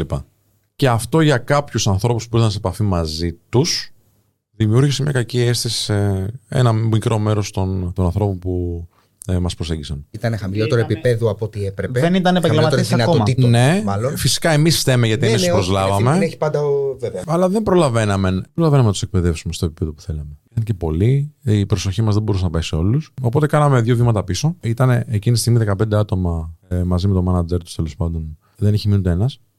είτε τον έδιωξε το σύστημα, είτε τον διώξαμε εμείς, που γίναμε το σύστημα. Εντάξει. Έτσι. με καλή έννοια το λέω πάντως. Δηλαδή δεν σημαίνει ότι δεν είναι καλοί επαγγελματίες. Όχι, εντάξει, απλά Δεν, δεν ήταν- ταιριάξαμε. δεν ήταν ακριβώς. Μην πω κάτι κακό. Δεν ταιριάζουν γιατί είναι και ιδιαίτερη η δουλειά μας. Ναι, Πρέπει σίγουρα. να αγαπάς τον άνθρωπο πάρα πολύ. Πρέπει να είσαι αφοσιωμένος. Πρέπει, πρέπει να, να είσαι καλύτερα σε κάποια πράγματα από αυτό που θα έρθει. Να έχεις δουλέψει λίγο τον εαυτό σου. Κάποια πράγματα και να τα έχεις λύσει. Δεν είχαμε την πολυτέλεια του χρόνου με το, με το σκεπτικό του ότι αναβαθμιζόμαστε γρήγορα και επεκτηνόμαστε. Να το τεστάρουμε και να το τσεκάρουμε σε όλους αυτό. Ναι. Εντάξει, εμπιστευτήκαμε και ένα-δύο Πόσο μάλλον ανθρώπους τώρα που δεν σε έπρεπε. ένα, μια εβδομάδα να πεις ότι αυτοί μου κάνουν και όχι έτσι. Παλαιό, για παράδειγμα, ένα χρονικό διάστημα. Τώρα προσλαμβάνω έναν έναν. Δεν Έτσι, υπάρχει μπράβο. περίπτωση να πάρω πολλούς μαζί. Τότε πήρα, σου λέω, 15 άτομα Και σε μια- χίλιοι πελάτες να ανοίξω από το μαγαζί σου, θα πρέπει Δεν να μπορείς να πειράζει. τους Μα- στηρίξεις σωστά. δεν Δεν θα είναι Έτσι. ομάδα αυτό το πράγμα. Άστος απ' έξω, άστος απ' έξω. Δεν θα είναι Να ομάδα. μπαίνουν θα- 10-10. Αυτό ήταν ένα πολύ λάθος, το οποίο, ένα μεγάλο λάθος, το οποίο Στήχησε. δεν στήχησε τόσο πολύ που δεν γύρναγε. Απλά εκτός από τα λεφτά δηλαδή που χαλάσαμε σε ανθρώπους που ίσως δεν έπρεπε, δεν το κάναμε υπό άλλες συνθήκες, μπορεί να μην βοηθήσαμε και κάποιους ανθρώπους όπως θα έπρεπε. Ναι, Που θα είχαν χάρη βοηθείας. Ναι, γιατί τι σε πιστεύω εναλλακτικά. πάρα πολύ έντονα και το λέω σε όλες τις εκπαιδεύσεις μου αυτό, όταν έρχεται νέο προσωπικό και μιλάω μαζί τους. Δεν έχουμε την πολυτέλεια να μην έρθει ο πελάτης σε εμάς. Γιατί; Γιατί μετά από εμάς είναι δύσκολο να κάνει κάτι άλλο. Ναι. Αν δηλαδή έρθει σε εμάς και δεν τον ικανοποιήσουμε στην πρώτη επαφή, θα πει αφού δεν μπορούν και με style, μάλλον δεν μπορώ κι εγώ. Πιθανότατα ναι. Πιθανότατα Ναι. να μείνει, ας πούμε, εντός αγωγών κατεστραμμένος. Με, με θα το μείνει σε πρόβλημα αυτό που, μπήκε, είναι. ναι. Ακριβώς. Οπότε δεν θα κοιτάξει εύκολα να, να λύσει το πρόβλημά του. Θα κλειστεί στο καβούκι του δηλαδή. Ακριβώς. Οπότε αυτή την πολυτέλεια εγώ δεν τη δίνω στους συνεργάτες μου. Ό,τι άλλο θέλουν, φίλε. Ναι. Θέλουν έξτρα λεφτά, καλά, θα το δούμε. θέλουν, θέλουν, ξέρω εγώ, κάτι, ένα σεμινάριο να κάνουν; Θέλουν, αυτή την πολυτέλεια δεν την έχουμε. Δεν μπορείς εύκολα να πεις τον πελάτη αυτό. Δεν τον κάνω καλά. Ναι. Εντάξει. Εντάξει, είναι, και, είναι α, αυτό που είπες και πριν, ότι αν σου έρθει ο πελάτης και σου ζητήσει 15, εσύ μπορεί να παρέξει 12. Πάντα με ειλικρίνεια. 12 μπορώ. Εντάξει. Γιατί μπορεί το 12 να του φτάνουν. Να νομίζεις ότι θέλει 15. Ε, μπορεί να θέλει και πολύ λιγότερα. Καλά, και Γι' αυτό- αυτό εμείς πριν, πριν αναλάβουμε μεγάλη κουβέντα, κάποιον, online, ας πούμε, δεν μπορεί να αγοράσει κάποιος κάτι εύκολα σε εμάς. Θα πρέπει να έρθει να το δούμε και να μας δει. Φυσικά, γιατί μας κρίνει γι' αυτός, έτσι. Αλλά και εμείς θα πούμε. Και όχι να τον κρίνουμε με την έννοια. Φυσικά δεν τον προσλάβουμε κιόλας, αλλά μπορούμε να σε βοηθήσουμε, ρε φίλε. Έλα να δούμε λίγο ανάγκες. Έλα να το βάλουμε κάτω. Τι, τι προσδοκίες έχεις; Είναι ρεαλιστικές τις προσδοκίες; Γιατί αν έρθει κάποιος τώρα ο οποίος δεν προσέχει τον εαυτό του, δεν είναι καλά οικονομικά, δεν είναι το ένα, δεν είναι το άλλο, και μου πει θέλω εγώ σε δύο μήνες να είμαι top σε αυτό και σε αυτό το τομέα, θα του πω φίλε, μάλλον δεν μπορούμε να το Πρέπει να κάνουμε κάνεις αυτό. Είναι, τα βήματα δεν πίσω, είναι περίμενε. ρεαλιστικό ο στόχος που έχεις βάλει τέτοιο. Ναι. δεν να έχει ταιριάζουν τα- ρεαλιστικές προσδοκίες. Ή δεν ταιριάζουν τα μονοπάτια μας. Δηλαδή, Σωστά. αν εγώ θέλω ας πούμε, να γίνω μια πετυχημένη επιχείρηση και κάνω παρέα 24, στο 24 ώρες το 24ωρο με έναν rockstar, ο ένα θα φάει τον άλλο. Όχι ότι δεν μπορούμε να κάνουμε παρέα μαζί, Μμ. αλλά εγώ, ας πούμε, η επιχείρησή μου είμαι 15 ώρες μέσα. Ο άλλος είναι 15 ώρες σε ένα στούντιο είναι ηχογραφή. Πώς θα, πώς θα ταιριάξουμε; Ένα άλλο μεγάλο λάθος που είχαμε κάνει είναι. Όχι ότι δεν είναι και οι δύο. Και οι δύο Τι; μπορεί να έχουν ε, πετυχίε ό,τι κάνουν. Απλά για να. Δεν, δεν ταιριάζουν αυτοί οι δύο Σωστά, μαζί. σωστά, σωστά. Άλλο μεγάλο λάθος, το οποίο το λέω για να το ξέρει και ο κόσμος. Στα πρώτα τέσσερα χρόνια του Men of Style, πέντε, επειδή δεν ξέρω, είμαι ψυχοπονιάρης σε μερικά πράγματα, δεν απέλυα εύκολα. Έπρεπε να το Ω. έχω κάνει ναι, πολύ πιο εύκολα. Ε, Μήπως- Υπήρχε, συνδο... υπήρχε Μήπως συνεργατική- δεν χρέωνες και όπως έπρεπε; Έκανες και αυτό. Καλά, εντάξει, αυτό το κάνουν Αυτό το όλοι. κάνεις ναι, ακόμα, ναι, ναι. έτσι. Το κάνουν- αυτό το κάνουν Αυτό όλοι. δεν αλλάζει με τίποτα. Ρε. Και... Ξέρω πώς, πώς Ναι. αλλάζει αυτό. Κοίταξε, για μένα η αξία του προγράμματος που παρέχουμε είναι ανεκτήμητη. Δηλαδή, δεν ξέρω τι, πόσο κοστολογεί κάποιος το να αλλάξει τη ζωή. Ρε, του. εσύ, εμένα... Πώς το αν κοστολογείς ήσουν- εσύ; αν Εμένα ήσουν το σε ότι άλλη χώρα εμένα με άλλα άλλαξε η ζωή δεδομένα. μου τόσο πολύ. Δηλαδή, το ότι εγώ αυτή τη στιγμή κάθομαι σε ένα στούντιο, κάνουμε podcast. Πόσο Ε, κοστολογείται, ρε Γιώργο, αυτό; Δεν, κοστολογεί. κοστολογείται. δεν, δεν μπορώ να το κοστολογήσω. Το ότι εγώ, ε, Men of Style είναι σε τρεις βασικούς πυλώνες ζωής μου, αφετηρία ξανά. ε, δεν μπορώ να πω, ξέρεις κάτι, α, τα 1000 ευρώ, 500, Μμ. 10 ευρώ που δώσα αξίζαν το τηλέφωνο. Δεν, μπο- Ναι, δεν μπορεί ναι. να ξέρεις. Όταν κάνεις μια επένδυση, δεν μπορεί να ξέρεις Ακριβώς. το τι θα σου αποφέρει. Μπορεί να σου κάνει απόσπαση σε 15 χρόνια. Για να πεις, Α, μαλάκα ή οτιδήποτε. Άμα σου αλλάξει τη ζωή, δεν έχει, δεν παίρνει, δεν έχει τιμή. Δεν έχει τιμή. Όχι. Δεν έχει τιμή. Απλά κάπως πρέπει να συντηρείται αυτό το Ναι, πράγμα. απλά- να πληρώνουν οι εντάξει, άνθρωποι. Ο Ακριβώς. άνθρωπος που θα πάει να Ακριβώς. επενδύσει Και στο προσαρμόζεσαι πρόγραμμα. και εσύ στο, στο ελληνικό Παιδιά, κοινό, στον καθημερινό πλούσιοι, άνθρωπο. οι εκατομμυριούχοι δεν θα γίνουμε ποτέ εμείς σε αυτοβελτίωση. βέβαια. εντάξει. Γιατί ε, είναι, έχει ένα market cap το, το σημείο. Όποιος ξέρει από οικονομικά και λίγο την αγορά καταλαβαίνει. Οικονομολόγος Ε, αυτός τελειώ και λες. Μπράβο, ακριβώς. Για το ελληνικό market μιλάμε. Το ελληνικό market. Ναι, ελληνικό σίγουρα. Γιατί Όχι, έχει τα βάνη μερικοί, και, και, εντάξει. και, και τα χαμηλοτάβανα. Ακριβώς, ακριβώς. Το κάνουμε γιατί κάποια στιγμή ονειρευτήκαμε κάτι. Ακριβώς. Και μας πάει καλά, ζούμε εξωπερπώ. Μην λέω, μην είμαι Όχι και να σου πω και άδικος, κάτι. έτσι. Εγώ ήθελα κιόλας, για τη δική μου την περίπτωση θα μιλήσω, προτιμούσα να είμαι επιχειρηματίας και να κλαίω, αλλά να πετυχαίνω. Μμ. Γιατί και εγώ όταν άνοιξα την επιχείρησή μου την πρώτη, ας πούμε, δεν έχει σημασία, τα δύο πρώτα χρόνια έκλεγα. Λέω, Δεν γίνεται να είναι αυτό η επιχειρηματικότητα στην Ελλάδα. Δεν γίνεται. Θα τρελαθώ. Δεν γίνεται να παίρνεις 100 και τα 87 να είναι φόρος. Να σε ρωτήσω κάτι. Ήσουνα στα capital controls; Είχε την επιχείρηση. 2015. 2015. Ναι. Ε, εκεί άνοιξα την επιχείρηση έμενα. εγώ. Μπράβο, ρε φίλε. Εκεί άνοιξα την επιχείρηση. Έκλεγε 2015. εκεί. Πλάκα Την κάνεις. είχε ανοίξει πριν ή μετά τα capital controls. Εκεί πάνω. Άντε, ρε φίλε. Τα capital controls. Είναι Δεν το μπορούσε να γνωστό ότι κινηθεί μέσα στις τίποτα. κρίσεις ευκαιρούνται ευκαιρίες. Δεν μπορούσε να κινηθεί τίποτα. Γιατί τα capital controls δεν ήταν μόνο δεν μπορούσε να σηκώσει λεφτά από το ATM. Α, α. Δεν μπορούσε να κάνει συναλλαγές εταιρικές με το εξωτερικό αρχικά. Ε, καθόλου. βέβαια, ρε, βέβαια. Δηλαδή, εγώ, ας πούμε, σαν τουριστικό γραφείο για να πάω να κλείσω ένα ξενοδοχείο στην Ιταλία, έπρεπε να κάνω μια διαδικασία η οποία μπορεί να παίρνει και ένα μήνα. Να κάνω αίτηση στην τράπεζα με ειδικό χαρτί από το ξενοδοχείο το τάδε να μου στείλει για να δώσει έγκριση τα κεντρικά να περάσουμε τα 5, 6, 7 χιλιάρικα προκαταβολής για να κλείσουμε τα δωμάτια. Και όλα τα Άντε να το ξενοδοχεία φυσικά κάνεις. μου λέγανε Πλάκα μου κάνεις, μου λέει. Θες ένα μήνα για να σου κλείσω τα δωμάτια, δεν ξέρω τι γίνεται σε ένα μήνα. Και δουλεύαμε Ελλάδα, Ελλάδα, Ελλάδα. Αυτό που δεν μπορεί να καταλάβει Κλάμα. ένας άνθρωπος ο οποίος δεν έχει ασχοληθεί ποτέ του με επιχειρηματικότητα είναι ότι νομίζει ότι η ζωή του, ας πούμε, είναι η διαφορά του επιχειρηματία από έναν άνθρωπο που απλά δεν θέλει να ασχοληθεί με επιχειρη- επιχειρηματικότητα είναι ότι ο επιχειρηματίας επιλέγει τις δυσκολίες του συνειδητά. Ενώ ένας άνθρωπος που απλά είναι, έχει μια καθημερινότητα, ξέρει τις δυσκολίες του, δεν τι έχει επιλέξει απαραίτητα. Ο επιχειρηματίας τι έχει επιλέξει να είναι επιχειρηματίας και ξέρει. Κοίταξε, θα έχει συμφωνώ, αυτό το καταλαβαίνω κομμάτι. την ουσία Εν αυτό που μέρει. λες, ναι. Εγώ δεν επιλέγω απαραίτητα να πληρώνω τόσο μεγάλη φορολογία, μου το επιβάλλουν. Ακριβώς. εκεί, έρχεται, εκεί έρχεται η τρικλοποδιά του. Όλα κράτους. φαντάζεσαι. Και σου λέει, Τι θες να επιβολή λέγεις, είναι. αγόρι μου; Έχεις επιλέξει να πάρεις αυτό το δύσκολο μονοπάτι. Σωστά, Αυτό εννοώ. σωστά, σωστά. Γιατί το Το άλλο έχω- δύσκολο το μονοπάτι ήξερα, το ήξερα, δεν, το Open, έχεις έχεις επιλέ- δεν είναι της επιλογής σου. Έχεις Ισχύει, επιλέξει να, ισχύει. να ξενυχτάς, να είναι αυτό. εννοώ. Ναι, ναι, όχι, συμφωνώ. ξέρω αν συμφωνώ το- Στην ουσία, απλά ήθελα να κάνω και ένα Σε έτσι, χαρο- σε χιουμοριστικό. χαροποιεί. Δεν ξέρω αν το είπα σωστά. Θα τα άλλαζες. Σωστό το Ή- είπες. ή- Πιστεύω φίλε μας τα Είμαι καταλαβαίνουν. unemployable εγώ αυτή τη στιγμή. φίλε. Αυτό. Δεν μπορώ να δουλέψω για άλλο. Παρομοίως. άνθρωπο. Παρομοίως. Αν χρειαστεί, Ναι, για, Για επιβίωση θα το ακριβώς, κάνω. Για βιοπορισμό σίγουρα, ναι. Και εγώ για να ταΐσω το παιδί μου, ας πούμε, την Σωστά, κόρη μου, εννοείται, σωστά. δεν το συζητώ, θα κάνω τα πάντα. Αλλά εγώ Όπως το τώρα- έχω κάνει και στο παρελθόν. να... δεν να σου πω τώρα. Εσένα που σε συμπαθώ, ρε φίλε. Τώρα, αν με πάρεις στην επιχείρησή σου, σε ένα μήνα θα έρθω να σου λέω: Έλα, κάνουμε αυτό, έλα, κάνουμε εκείνο. Το- το ξέρω. Εδώ το κάνεις λάθος. Ναι, ναι, ναι, ναι. Μα επιχειρηματικό. το αφεντικό που λέμε, που είναι κακιά λέξη Ναι, ναι, γενικά ναι, και ναι, είναι ναι, ναι. τέτοιο, ξέρεις. Είναι, έχουν κόμπλεξ κάποιοι με αυτό. Εντάξει, ναι. Το αφεντικό. Άμα γίνεις μία φορά αφεντικό, Τελείωσε. Καλά. πεθαίνει αφεντικό. Καβάλισες το, παλέ- το Τελείωσες. καλάμι, τελείωσε. Και υπάλληλος δεν είσαι για το υπόλοιπο της ζωής σου. Και μάλιστα υπάρχουν άνθρωποι. Το είχα εγώ, ρε παιδί μου. Δεν ξέρω αν το έχεις κι εσύ. Ελπίζω να, Και ελπίζω πριν να ακούγεσαι, γίνω φίλε, γιατί τώρα είσαι επιχειρηματίας- αρκετά μακριά. Και πριν γίνω επιχειρηματίας και αφεντικό, φερόμουν έτσι πιο πριν. Δηλαδή ήθελα να παίρνω πρωτοβουλίες που μου κάνανε κακό. Δουλεύα παραπάνω. Αλλά για να φτιάξω πράγματα για μια επιχείρηση η οποία δεν με αφορούσε καθόλου. Ναι, ναι. Που πολλές φορές με απαυτώνει κιόλας. Έτσι. Το βλέπει σαν δικό σου. Ναι, Υπάρχει ναι. όρος γι' αυτό. Intrapreneur λέγεται. Ναι, ή Ο εργαζόμενος που το βλέπεις σαν Υπάρχει και επιχειρηματίας. στα- στα ελληνικά δεδομένα. Ναι. Αυτό, ας πούμε, γιατί χτυπιέται, ρε φίλε; ναι, έλατε. Δεν, έλατε. το, το κάν- ε, δεν το κάνεις για τον ε, εργοδότη σου. Το κάνεις για σένα αυτό. Ναι, ακριβώς. Και σου λέει ξέρεις μην ότι χτίζεις. ασχολείσαι και μην κάνεις. Όχι, δεν ξέρεις ποτέ τι θα γίνει. Ποτέ. Εγώ πήρα μια πρωτοβουλία κάποτε. Δύο φορές έχω πάρει μεγάλες πρωτοβουλίες. Τη μία φορά ήταν νύχτα, άσχετο τώρα. Δούλευα νύχτα, άνοιγε μια πόρτα κάποτε που ήμουν και έτσι, ας πούμε, κτλ. 17 χρονών. Και είπα κάτι σε ένα αφεντικό στο οποίο δεν μίλαγε κανείς ποτέ. Και του λέω: Ξέρεις κάτι, εδώ κάνεις λάθος, γιατί δεν κάνεις αυτό.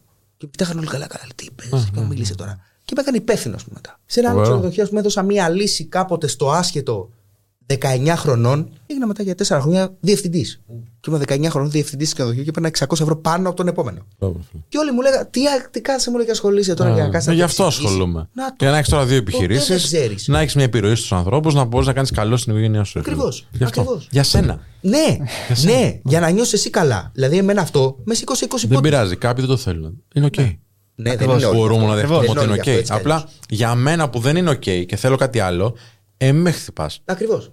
Δεν Είναι είναι δύσκολο, βασικό. ναι. είναι δύσκολο να το καταλάβει ένας που δεν έχει Εντάξει, δουλέψει όχι, λίγο, Δεν πειράζει. είναι και λίγο το κόμπλεξ. Είναι μας. Άμα οκ θέλει να καταλάβουμε βοήθεια, ότι εδώ είμαστε, να Είναι το οκ να καταλάβουμε. καταλάβουν οι φίλοι μας ότι δεν είμαστε όλοι για όλα. Αλλά πρέπει να μάθω ότι, Α, οκ, εγώ μπορώ γι' αυτό. Δεν θα δούλευε διαφορετικά. Εγώ δεν πιστεύω ότι είναι όλοι οι επιχειρηματίες πάντως. Όχι, δεν είναι.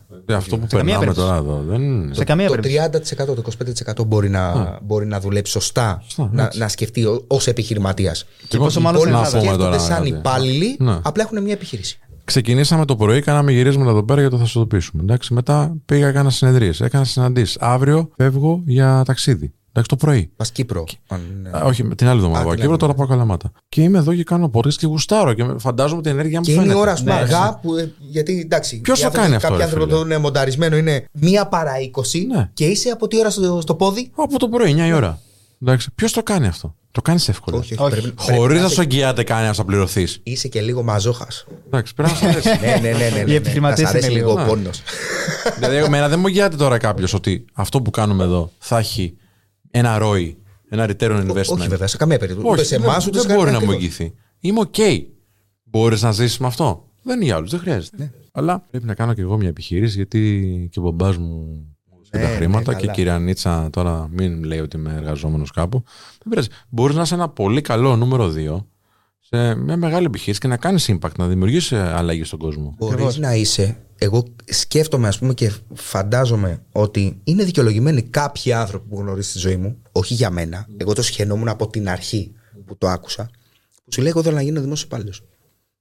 Το δικαιολογώ. Γιατί σου λέει: Θα παίρνω ένα μισθό για πάντα. Θα μπορέσω να πάρω δάνειο, γιατί δεν με απολύει ποτέ. Θα είμαι με, με το εναπόδειση στη σύνταξη και όχι με το εναπόδειση στην απόλυση, αν είσαι κάπου αλλού, ή στην αποτυχία, αν είσαι επιχειρηματίας. Και να πω στον τάφο. Είσαι σίγουρος για πάντα ότι θα είσαι σε μια θέση, θα κάνεις ένα πράγμα και να το κάνεις κατά δεν έγινε και τίποτα. Δεν μπορεί να σε κουμπίσει ποτέ κανείς. Δεν απολύεσαι από το δημόσιο. Πρέπει να κάνεις κάτι απίστευτα χοντρό. Και σε όποια τράπεζα πας για να πάρεις ένα στεγαστικό που δουλεύεις στην εφορία και παίρνεις ένα χιλιάρικο το μήνα, ας πούμε, 1200. Πάρ το. Ναι. Απλά αυτό Καταλαβαίνω. έχει ένα ταβάνι. Ναι. Όποιος θέλει να βάλει συνειδητά εκεί ταβάνι στη πας. ζωή του, έτσι. Μέχρι είναι. εκεί. Μέχρι εκεί. Δεν έχεις τίποτα άλλο να κάνεις. Έχει, έρχεται και κολλάει σε αυτό που είπαμε πριν, ότι να μάθεις το σκοπό σου, να μάθεις τι θες να κάνεις, τι, τι σε κάνει χαρούμενο και να το βρεις. Απλά κάποιοι άνθρωποι θέλουν τη μοναξιά, κάποιοι τους αρέσει το, το να είναι χίπηδε, κάποιοι βέβαια, η πραγματικότητα. Είναι αυτό, να βρεις το μονοπάτι Είμαστε σου. όλοι διαφορετικοί παιδιά. Είναι, είναι γεγονός αυτό. Ισχύει. Και δεν χρειάζεται να βγάζουμε κόμπλεξ ο ένας τον άλλον. Ακριβώς. Και Είπε, ας πούμε, δεν υπάρχει ταβάνι. Δεν υπάρχει και πηγάδι όμως. δηλαδή, αντίστοιχα, καταλαβαίνω τον άνθρωπο ο οποίος είναι αδύναμος και θέλει μια ασφάλεια, γιατί δεν έχει εμπιστοσύνη στον εαυτό του, να πει ότι εντάξει, ρε παιδί μου, εγώ μπορώ να φτάσω μέχρι εκεί, αλλά δεν μπορώ να πέσω πιο κάτω. Εδώ είμαι, πατάω στα πόδια μου. Ο δημόσιος υπάλληλος δηλαδή ξέρει ότι δεν θα πέσει σε καμιά λάκκο. Εμείς οι δύο, χτυπά ξύλο που λέει ο λόγος, δεν ξέρεις τι γίνεται αύριο. Εμείς έχουμε πολύ χαμηλά Φίλε, να πέσουμε. Συμφωνώ, καταλαβαίνω την ουσία. Θα Καταλαβαίνω. θέλω να σου πω το εξής. Δηλαδή έχουμε, έχουμε μεγάλη προοπτική να φτάσουμε κάπου ψηλά. Πιο ψηλά, όσο, όσο πιο ικανοί είμαστε, τόσο πιο ψηλά μπορούμε να φτάσουμε. Αλλά μπορούμε να φτάσουμε και στα στάρταρα. Να σου πω Να κάτι χάσουμε τα αιρετικό. πάντα. Συμφωνώ. Να σου πω κάτι αιρετικό. Ναι, ναι. Πιστεύω ότι η ασφάλεια που έχει η μισθωτή εργασία είναι ψευδέστηση. Και εγώ το πιστεύω. Εγώ Α, σου λέω για οκ. κάποιον που μπορεί, μπορεί να το αντιληφθεί. Και- ναι, και η όχι, μισθωτή δεν- εργασία δεν του το- δημοσίου. Φυσικά, φυσικά. Ανά πάσα στιγμή αλλάζει στρατηγική Εννοείς και σε αλλού. για πλάκα. Ναι. Για πλάκα. Α, Το ξέρω. μπράβο. Το ξέρω, το AI. ξέρω. Εγώ το καταλαβαίνω. Τώρα με Απλά, τα έκανα- AI. απλά ήθελα να συμπληρώσω, ας πούμε, Ναι, σε έτσι, αυτό ωραία, για ωραία, να ωραία, καταλάβεις ωραία. ότι το λέω για αυτούς που δεν μπορούν να τα αντιληφθούν. Γιατί δεν έχουν όλη μια εικόνα της αγοράς και μια αλφα αντίληψη. ε, έρχεται, Ποιος θα και, τους το δώσει; έρχεται και κολλάει το εξής, ότι high Φταίνε, risk. φίλε, όλοι. Φταίνε. Φταίει το σύστημα. Φταίει η Φταίνε. εκπαίδευση. Φταίνε, Φταίμε εμείς οι ίδιοι. Φταίμε όλοι. το σύστημα μπορεί να ευθύνεται γι' αυτό. Δεν φταίει με την κακή έννοια, γιατί το σύστημα είναι μια μηχανή που υποχρεωτικά χρειάζεται γρανάζι για να δουλέψει. Δηλαδή το σύστημα θα σου πει ρε παιδί μου τι, εγώ είμαι ένα ορυχείο που πρέπει να βγάζει συνέχεια ύλες. Ναι, δεν μ' αρέσει. Εγώ δεν Ξέρω τι θέλω- λες, δεν μ' αρέσει. Δεν, ούτε εμένα μ' αρέσει. Ναι. Δε- Ούτε εμένα μ' αρέσει. Δεν είναι σωστό, δεν είναι σωστό για τους ανθρώπους, δεν είναι ανθρωποκεντρικό. Αλλά για να λειτουργήσουν 10 πράγματα, καταλαβαίνω ότι η κοινωνία πρέπει να σε φέρει σε ένα επίπεδο όλους, να μπορεί να σε ελέγξει, να κάνεις τέτοια πράγματα για να συντηρηθεί εν μία αλφα πραγματικότητα. Να δουλέψει η μηχανή λοιπόν. Ναι.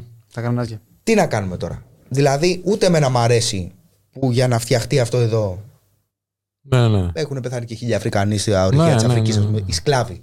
Εν έτη 2024. Αν το ήξερα. Να μου πεις, υπάρχουν ε, τόσα βίντεο κτλ. Αν το ήξερα, μπορεί να μην το έπαιρνα, φίλε. Μπορεί να μου το δείχνει κάποιος. Μου το λέει κάποιος. Αυτό όμω, ακριβώς. Δεν έχεις τη γνώση αναγκαστικά. Όχι. Εμείς οι δύο την έχουμε, δεν την έχουμε.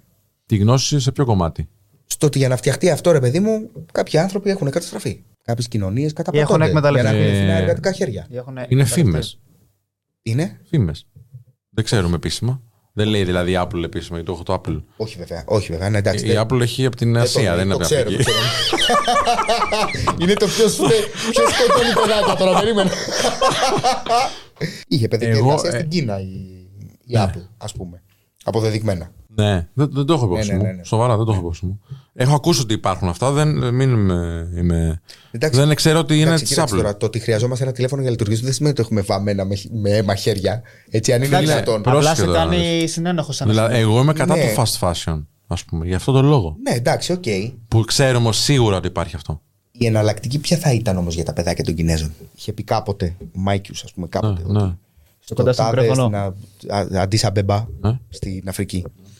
Αν ο, αυτός ο καημένος Αφρικανός ας πούμε, δεν δούλευε στο ορυχείο για να βγάζει 10 ευρώ το μήνα, ενώ όλοι οι άλλοι δεν βγάζουν τίποτα. Ναι, και αυτό 10 ευρώ το μήνα, που για σένα δεν είναι τίποτα, δεν είναι ότι αν, του έδινες, αν δεν του έδινες αυτό, θα σπούδαζε γιατρός και θα βγάζει 5.000 ευρώ το μήνα. Δεν του Η στηρίζεις αυτό. εναλλακτική, η εναλλακτική είναι η Δηλαδή, μέχρι καλύτερη πριν έρθει κατανομή αυτή η των πόρων. εταιρεία και σου δώσει ε, μισό κομμάτι ψωμί το μήνα, δεν είχες καν μισό κομμάτι ψωμί το Μισό μήνα. λεπτάκι. Ε, καταλαβαίνω πώς το λες. Αν μιλήσουμε για συγκεκριμένες χώρες, τώρα ξεφεύγουμε λίγο από τη θεματολογία. Ε, ναι, ναι, το γενικότερα, καταλαβαίνω. Αλλά εγώ θα πω Το το βγάζουμε εξής. κιόλας άμα θέλετε. Ναι, ναι, όχι, εντάξει, το Εντάξει, δεν συζητήσω, χρειάζεται έχω να βγει πρόβλημα. τρει ώρες το podcast στο YouTube. Θα, Ναι. θα μπεις εσεί ποτέ. Ε, το πιο ωραίο θα ήταν οι δυτικές κοινωνίες να μην ε, ξεζουμίζουν τους πόρους αυτών των χωρών. Ή αν τους ξεζουμίζουν, να συνεισφέρουν αντίστοιχα, ώστε αυτοί οι άνθρωποι να μην χρειάζονται το ορυχείο για να, Ναι, να τους ζήσουν. στήσουν τη χώρα τους. Να... Μπράβο, Ναι, ακριβώς. εντάξει. Αυτό είναι. Δυστυχώς Δεν- μπορείς όχι να ότι δεν επέμβεις υπάρχει και σε- εναλλακτική. δεν μπορείς να επέμβεις Υπάρχει και σε εναλλακτική, πάρα απλά δεν πολύ βολεύει. σημείο. Ναι, γιατί ας πούμε η Αφρική, η κατάρα της Αφρικής δεν είναι ο λευκός. κατσάρα της Αφρικής είναι ο εμφύλιος. Ανέκαθεν. Η Αφρική δεν ενοποιήθηκε ποτέ η μία χώρα με την άλλη. Ήταν Ε, πάντα ρε, εχθρικές. φίλε, είμαι full υπέρ του καπιταλισμού. Εντάξει. Απλά όταν δεν έχεις πόρους και σου έχουν πάρει όλοι οι άλλοι, για τους λίγους που έχεις, Ναι. θα τσακωθούμε και μεταξύ μας. Θα μου πεις έχουν και άλλες, έχουν και εθνικά, έχουν πολλά. Εντάξει. Έχουν, έχουν Δεν θα- πολλά, δεν έχουν θα πολλά πω. γιατί εκεί είναι 30 χώρες. Πώς είναι, Ναι. 35 χώρες, δεν θυμάμαι και πώς Σωστά. είναι. Δε- Και, και η κάθε είχαν χώρα έχει ποτέ- 90 γλώσσες που μιλάνε. ναι, και ναι, ναι, ναι, δεν είχαν ποτέ, δεν ήταν ποτέ ενωμένοι. Ποτέ, ποτέ, ποτέ. Ναι. ποτέ. Πριν πάει ο Λευκός, δηλαδή ο Λευκός δεν πήγε εκεί και βρήκε ηρεμία και δημιούργησε φασαρία. Πήγε εκεί και βρήκε σκλάβους. Βρήκαν να τρώει η μία φίλη την άλλη. Οκ. Δεν Δεν, τους δεν είμαι σκλάβους, τους γνώστης αγόρασε. του. Ναι, ναι. Δεν Κατάλαβα. τους, τι λες. δεν τους δημιούργησε. Πήγε στο, Δεν- σκλε- στο σκλαβοπάζαρο και πήρε σκλάβους. Δεν είμαι γνώστης του αφρικανικού ζητήματος. Έτσι, γενικότερα. Και απλά το Αυτό- λέω ρε παιδί μου κατ' επέκταση αυτό που Ναι. λέγαμε. Ε, εν επεκτάσει αυτό που λέγαμε, δεν ξέρω πώς λέγεται σωστά. Το ότι δεν είναι ότι είσαι ένοχος επειδή ξέρεις ότι κάτι γίνεται κάπου. Ναι. Όχι, δεν, δεν, δεν περνάει από Όχι χέρι. απαραίτητα. Δεν μπορείς να πεις δηλαδή ότι εγώ δεν θα ήμουνα, δεν θα ζούσα στον 21ο αιώνα. Αυτό με την Apple, ας πούμε, είναι σίγουρο τώρα που λες. Ναι, Βέβαια. Okay. Όλες οι εταιρείες είναι σε αυτές τις χώρες και από την Κίνα ξεκινήσαν όλες. Δηλαδή και η Apple. Το ότι είναι εγώ στην βέβαια Κίνα το είχε. ξέρω, ρε, ναι. Είχε και παιδική εργασία και τα πάντα είχε φάει καταγγελίες. Οκ, είχε οκ. φάει τέτοια πλήρωνε πρόστιμο. Είχα και ακούσει αυτά. κάτι Και για τη έφυγε και πήγε Foxconn κάπου αλλού, που νομίζω, έστελνε είναι. στη- Η Apple τώρα πια δεν βρίσκεται Κίνα, να ξέρεις. Κάπου διπλανά, νομίζω. Ναι. Βιετνάμ και τέτοια. Σε καμία Ναι, ναι, ναι, μπράβο, Ινδία. κάτι τέτοιο. Τι, τι; Σε καμία Ινδία, Βι- ε, Βιετνάμ. Δουλεύω πάλι σε μια επιχείρηση. Είμαι τέλος πάντων σε, μια, σε ένα χώρο εργασίας. Σου αρέσει. Α πούμε ότι μου αρέσει. Είμαι λοιπόν σε μια, σε μια εργασία. Το περιβάλλον μου δίπλα είναι τοξικό Ναι. και δεν μπορώ να το αποφύγω. Πώς το διαχειρίζομαι; Τι σημαίνει δεν μπορείς να το αποφύγεις; Είμαι σε ένα γραφείο λοιπόν και έχω τους συνάδελφού μου που είναι τοξικοί για ε, ε, ε, Μάλλον η συμπεριφορά τους είναι τοξική προς τα εμένα. Πες μου ένα παράδειγμα. Γιατί μπορεί να νιώθεις ότι είναι τοξικά. Ναι, δεν είναι. αυτό ακριβώς. Αυτό ακριβώς εννοώ. Ότι μπορεί να πηγαίνω, ας πούμε, και να είναι απότομοι, να μην είναι. Ε, να μην μου μιλάνε, ας πούμε, να μην είναι, να είναι γενεί απέναντί μου. Όλοι. Α το πούμε κάποια συγκεκριμένα άτομα. Αλλά Τρι- αυτά τα άτομα τρεις δεν από μπορεί να τους το δέκα. αποφύγεις. Ναι, αυτούς δεν μπορεί να τους αποφύγεις. Τους βλέπεις καθημερινά και δεν μπορεί να κάνεις κάτι γι' αυτό. Μμμ. Πώς το Τι διαχειρίζεσαι. σημαίνει δεν μπορείς να κάνεις κάτι; Ενώ ότι θα τους βλέπεις κάθε μέρα. Είναι απέναντι σου. Α, τους βλέπεις. Δεν μπορείς να αποφύγεις την επαφή μαζί τους. Όχι, δεν μπορείς. Okay. Έχεις μιλήσει με τους ανθρώπους να τους βάλεις κάποια όρια; Η πρώτη ερώτηση. Το θα μου πεις όχι. Το, θα κάναμε ας πούμε, μια πρώτη στρατηγική το πώς θα βάλουμε όρια στους ανθρώπους. Γιατί πολλοί άνθρωποι είμαστε επεκτατικοί, όπως και εγώ είμαι ένας τέτοιος άνθρωπος, και αν δεν μου βάλεις κάποια όρια, εγώ μπορεί να πάρω κι άλλο χώρο, κι άλλο χώρο. Οπότε η πρώτη μας κίνηση είναι να οριοθετήσουμε μέχρι που ανεχόμαστε. Τα όρια, μάλιστα. Φυσικά. Το δεύτερο κομμάτι είναι την ώρα που βλέπουμε ότι αυτά τα όρια παραβιάζονται, να αντιδράσουμε. Και μπορεί να χρειάζεται και με έντονο τρόπο να αντιδράσουμε. Μμ. Έτσι Να ώστε δείξουμε την, ε, να τους αντίδραση. δώσουμε να καταλάβουν ότι αν το παραβιάσεις αυτό, θα υπάρχουν επιπτώσεις. Πολλοί άνθρωποι όμως δεν είμαστε ικανοί να τις δώσουμε τις επιπτώσεις, γιατί είμαστε λίγο αδύναμοι, λίγο πιο ευαίσθητοι, λίγο πιο μαζεμένοι κτλ. Εντάξει. Οπότε ο στόχος του, συμβούλου, του συμβούλου είναι να σε ενδυναμώσω να το κάνεις αυτό. Και το τρίτο κομμάτι είναι δεν υπάρχει ένας διαιτητής εκεί. Δεν υπάρχει ένας άνθρωπος που κάνει το management. Και να πας με στοιχειοθετημένη προσέγγιση, με στοιχεία δηλαδή, και να πεις ότι αυτό που γίνεται εδώ σου δημιουργεί πρόβλημα εσένα. Πρώτα σε μένα και μετά σε σένα. Και αν δεν επιληθείς επί του θέματος, δεν θα με έχεις. Άρα θα έχεις ακόμα μεγαλύτερο πρόβλημα. Ναι. Και το τέταρτο κομμάτι, και κλείνει εκεί ο κύκλος, είναι δημιουργώ άλλες επιλογές για να δω τι μπορώ να κάνω αν φύγω από αυτό το περιβάλλον. Γιατί μέχρι πρώτα το ανέχεσαι. Έχει να κάνει, αν γνωρίζεις τον εαυτό σου και τα όρια σου και τις αξίες σου. Εγώ, παράδειγμα, αν ήμουν σε ένα Εργασιακό περιβάλλον. να. το οποίο είμαι αναγκασμένος να είμαι γιατί χρειάζομαι τα χρήματα, τουλάχιστον θα προσπαθούσα να θέσω τα όρια μου. Να πω Μμ. μέχρι εδώ, ή Μμ. ήμουν, ας πούμε, στην τελευταία δουλειά που ήμουν πριν έρθω εδώ, ήξερα τις συνθήκες της εστίασης, ήξερα το τι θα, σε- τα, το, το τι Μμ. θα αντιμετωπίσω γιατί το ξαναπάει. Ήμουνα, μπορεί να είμαι και ο πιο μαλακάς άνθρωπος που έχει υπήρξε σε εκείνο το μαγαζί. Γιατί οι άμυνες μου Γιατί ήσουν ήταν. έντονος. Ναι, οι άμυνες μου ήταν στο Θεό. Δηλαδή, Οκ. μέρα με τη νύχτα. Και ήξερα ότι με αυτούς τους ανθρώπους δεν, δεν κολλούσα. Ε, γιατί εγώ βασικά δεν ήθελα να έχω επαφές όχι ήταν καλά, κακά παιδιά. Ήταν τα καλύτερα παιδιά. Απλά εγώ είχα το στόχο μου πολύ ψηλά. Ξέρεις ότι θα φύγεις. Ήξερα ότι θα φύγω, ήξερα ότι δεν ήθελα να βρεθώ μαζί τους, ήξερα ότι, το, ότι κάνουν τα γνωστά που μιλάνε πίσω από την πλάτη. Ήταν τοξική. για σένα αυτοί οι άνθρωποι. Όχι, απλά εγώ είχα επιλέξει να κρατήσω τις τις, ε, τις, ε, αποστάσεις μου και αυτό προφανώς έδειχνε ότι ήμουν λίγο μαλάκας προς αυτούς. Αλλά δεν σημαίνει ότι. Άρα εσύ είναι ο τοξικός απέναντι. Ναι, Ναι, αλλά ναι, αυτό δεν εσένα θα κράζαμε τώρα. Το ξέρω, μα το, ξέ- το ξέρω, αλλά δεν είναι ότι είχα κάποιο πρόβλημα Πες τους να μαζί έρθουν του. εδώ να Απαραίτητα. ξανα- να μιλήσουμε Ενώ με τον ότι Σπύρο. ήξερα, ήξερα πού πατούσα. ναι, απλά πού εγώ δεν βρισκόμουν. είμαι υποχρεωμένος να τον ανεχτώ αυτό, φίλε, επειδή έχει ένα στόχο. Ναι. Εντάξει. Κράτο για τον εαυτό σου το στόχο. Δηλαδή, ο στόχος μου δεν ήταν ε, με τοξικός, αλλά μπορεί να μου βγαίνει από τέτοιο. Ναι. Το ότι είναι κάποιος τοξικός δεν σημαίνει ότι είναι κακός. Να το ξεκαθαρίσουμε αυτό. Σημαίνει ότι είναι ασύμβατος. Σημαίνει δηλαδή ότι Δεν κολλάει στο η σύνολο. δικιά μου ενέργεια και η δικιά σου για κάποιο λόγο δεν συνδυάζονται. Οπότε δημιουργώ πρόβλημα σε σένα και σε μένα γιατί σε πληγώνω. Και εσύ με πληγώνεις. Μπορεί να είμαστε καλύτεροι άνθρωποι, ε; όπως είναι και στις σχέσεις το ίδιο πράγμα. Δηλαδή στη μπορεί να δουλειά- είναι δύο αξιολογότατοι άνθρωποι που μαζί δεν κάνουν. Γίνεται αυτό. Είναι πολύ συχνό. Και για άλλους είναι ιδανική. Ναι, είναι η- καλύτερη στον κόσμο. Άμπρα. Πόσες φορές έχουμε κάνει δουλειές με φίλους κολλητούς και στη δουλειά πάνω μας τα λέει άνθρωποι; καλά. Α, μπράβο. για καφέ Πολύ είμαστε σωστά. τα καλύτερα. Πολύ σωστά. παιδάκια. Πάρα πολύ σωστά. Η ζευγάρι να κάνει τέτοιο μαζί έγκλημα. Το ότι λοιπόν εσύ όμως για κάποιο λόγο το κάνεις, που το έχεις δικαιολογήσει στο μυαλό σου. Εμένα δεν μου λέει κάτι αυτό που λες. Ε, στο, στο παράδειγμα, έτσι, όχι εσύ προσωπικά. Το ότι εσύ περνάς δύσκολα στην οικογένειά σου να το σεβαστώ ανθρώπινα, σεβάσου και εσύ όμως εμένα, και θα πας μέχρι εδώ. Και άμα θες βοήθεια σε κάτι, γιατί περνάς δύσκολα, έλα να το συζητήσουμε σαν άνθρωποι. Αν μπορώ να βοηθήσω, θα το κάνω.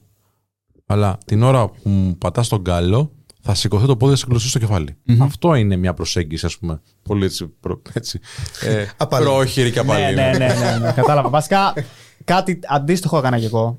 Ότι είχα πει. Ελπίζω να μην κλωτσούσες κανένα. Ήταν τρόπος Δεν κλωτσούσα, απλά είχα θέσει τα όνειρά μου και αυτό δείχνει μια αρνητικότητα απέναντι. Ναι, ναι, ναι. Έκανα το καλύτερο που μπορούσα. Αλλά προσωπικά, εγώ, αν δεν μου αρέσει κάτι, φαίνεται. Όσο και αν. Δηλαδή, βάλω πειθαρχία να πω θα το κάνω. Ότι βγαίνει ότι δεν το γουστάρω. Σε Αυτό εννοώ. τοξικάρενο πώ.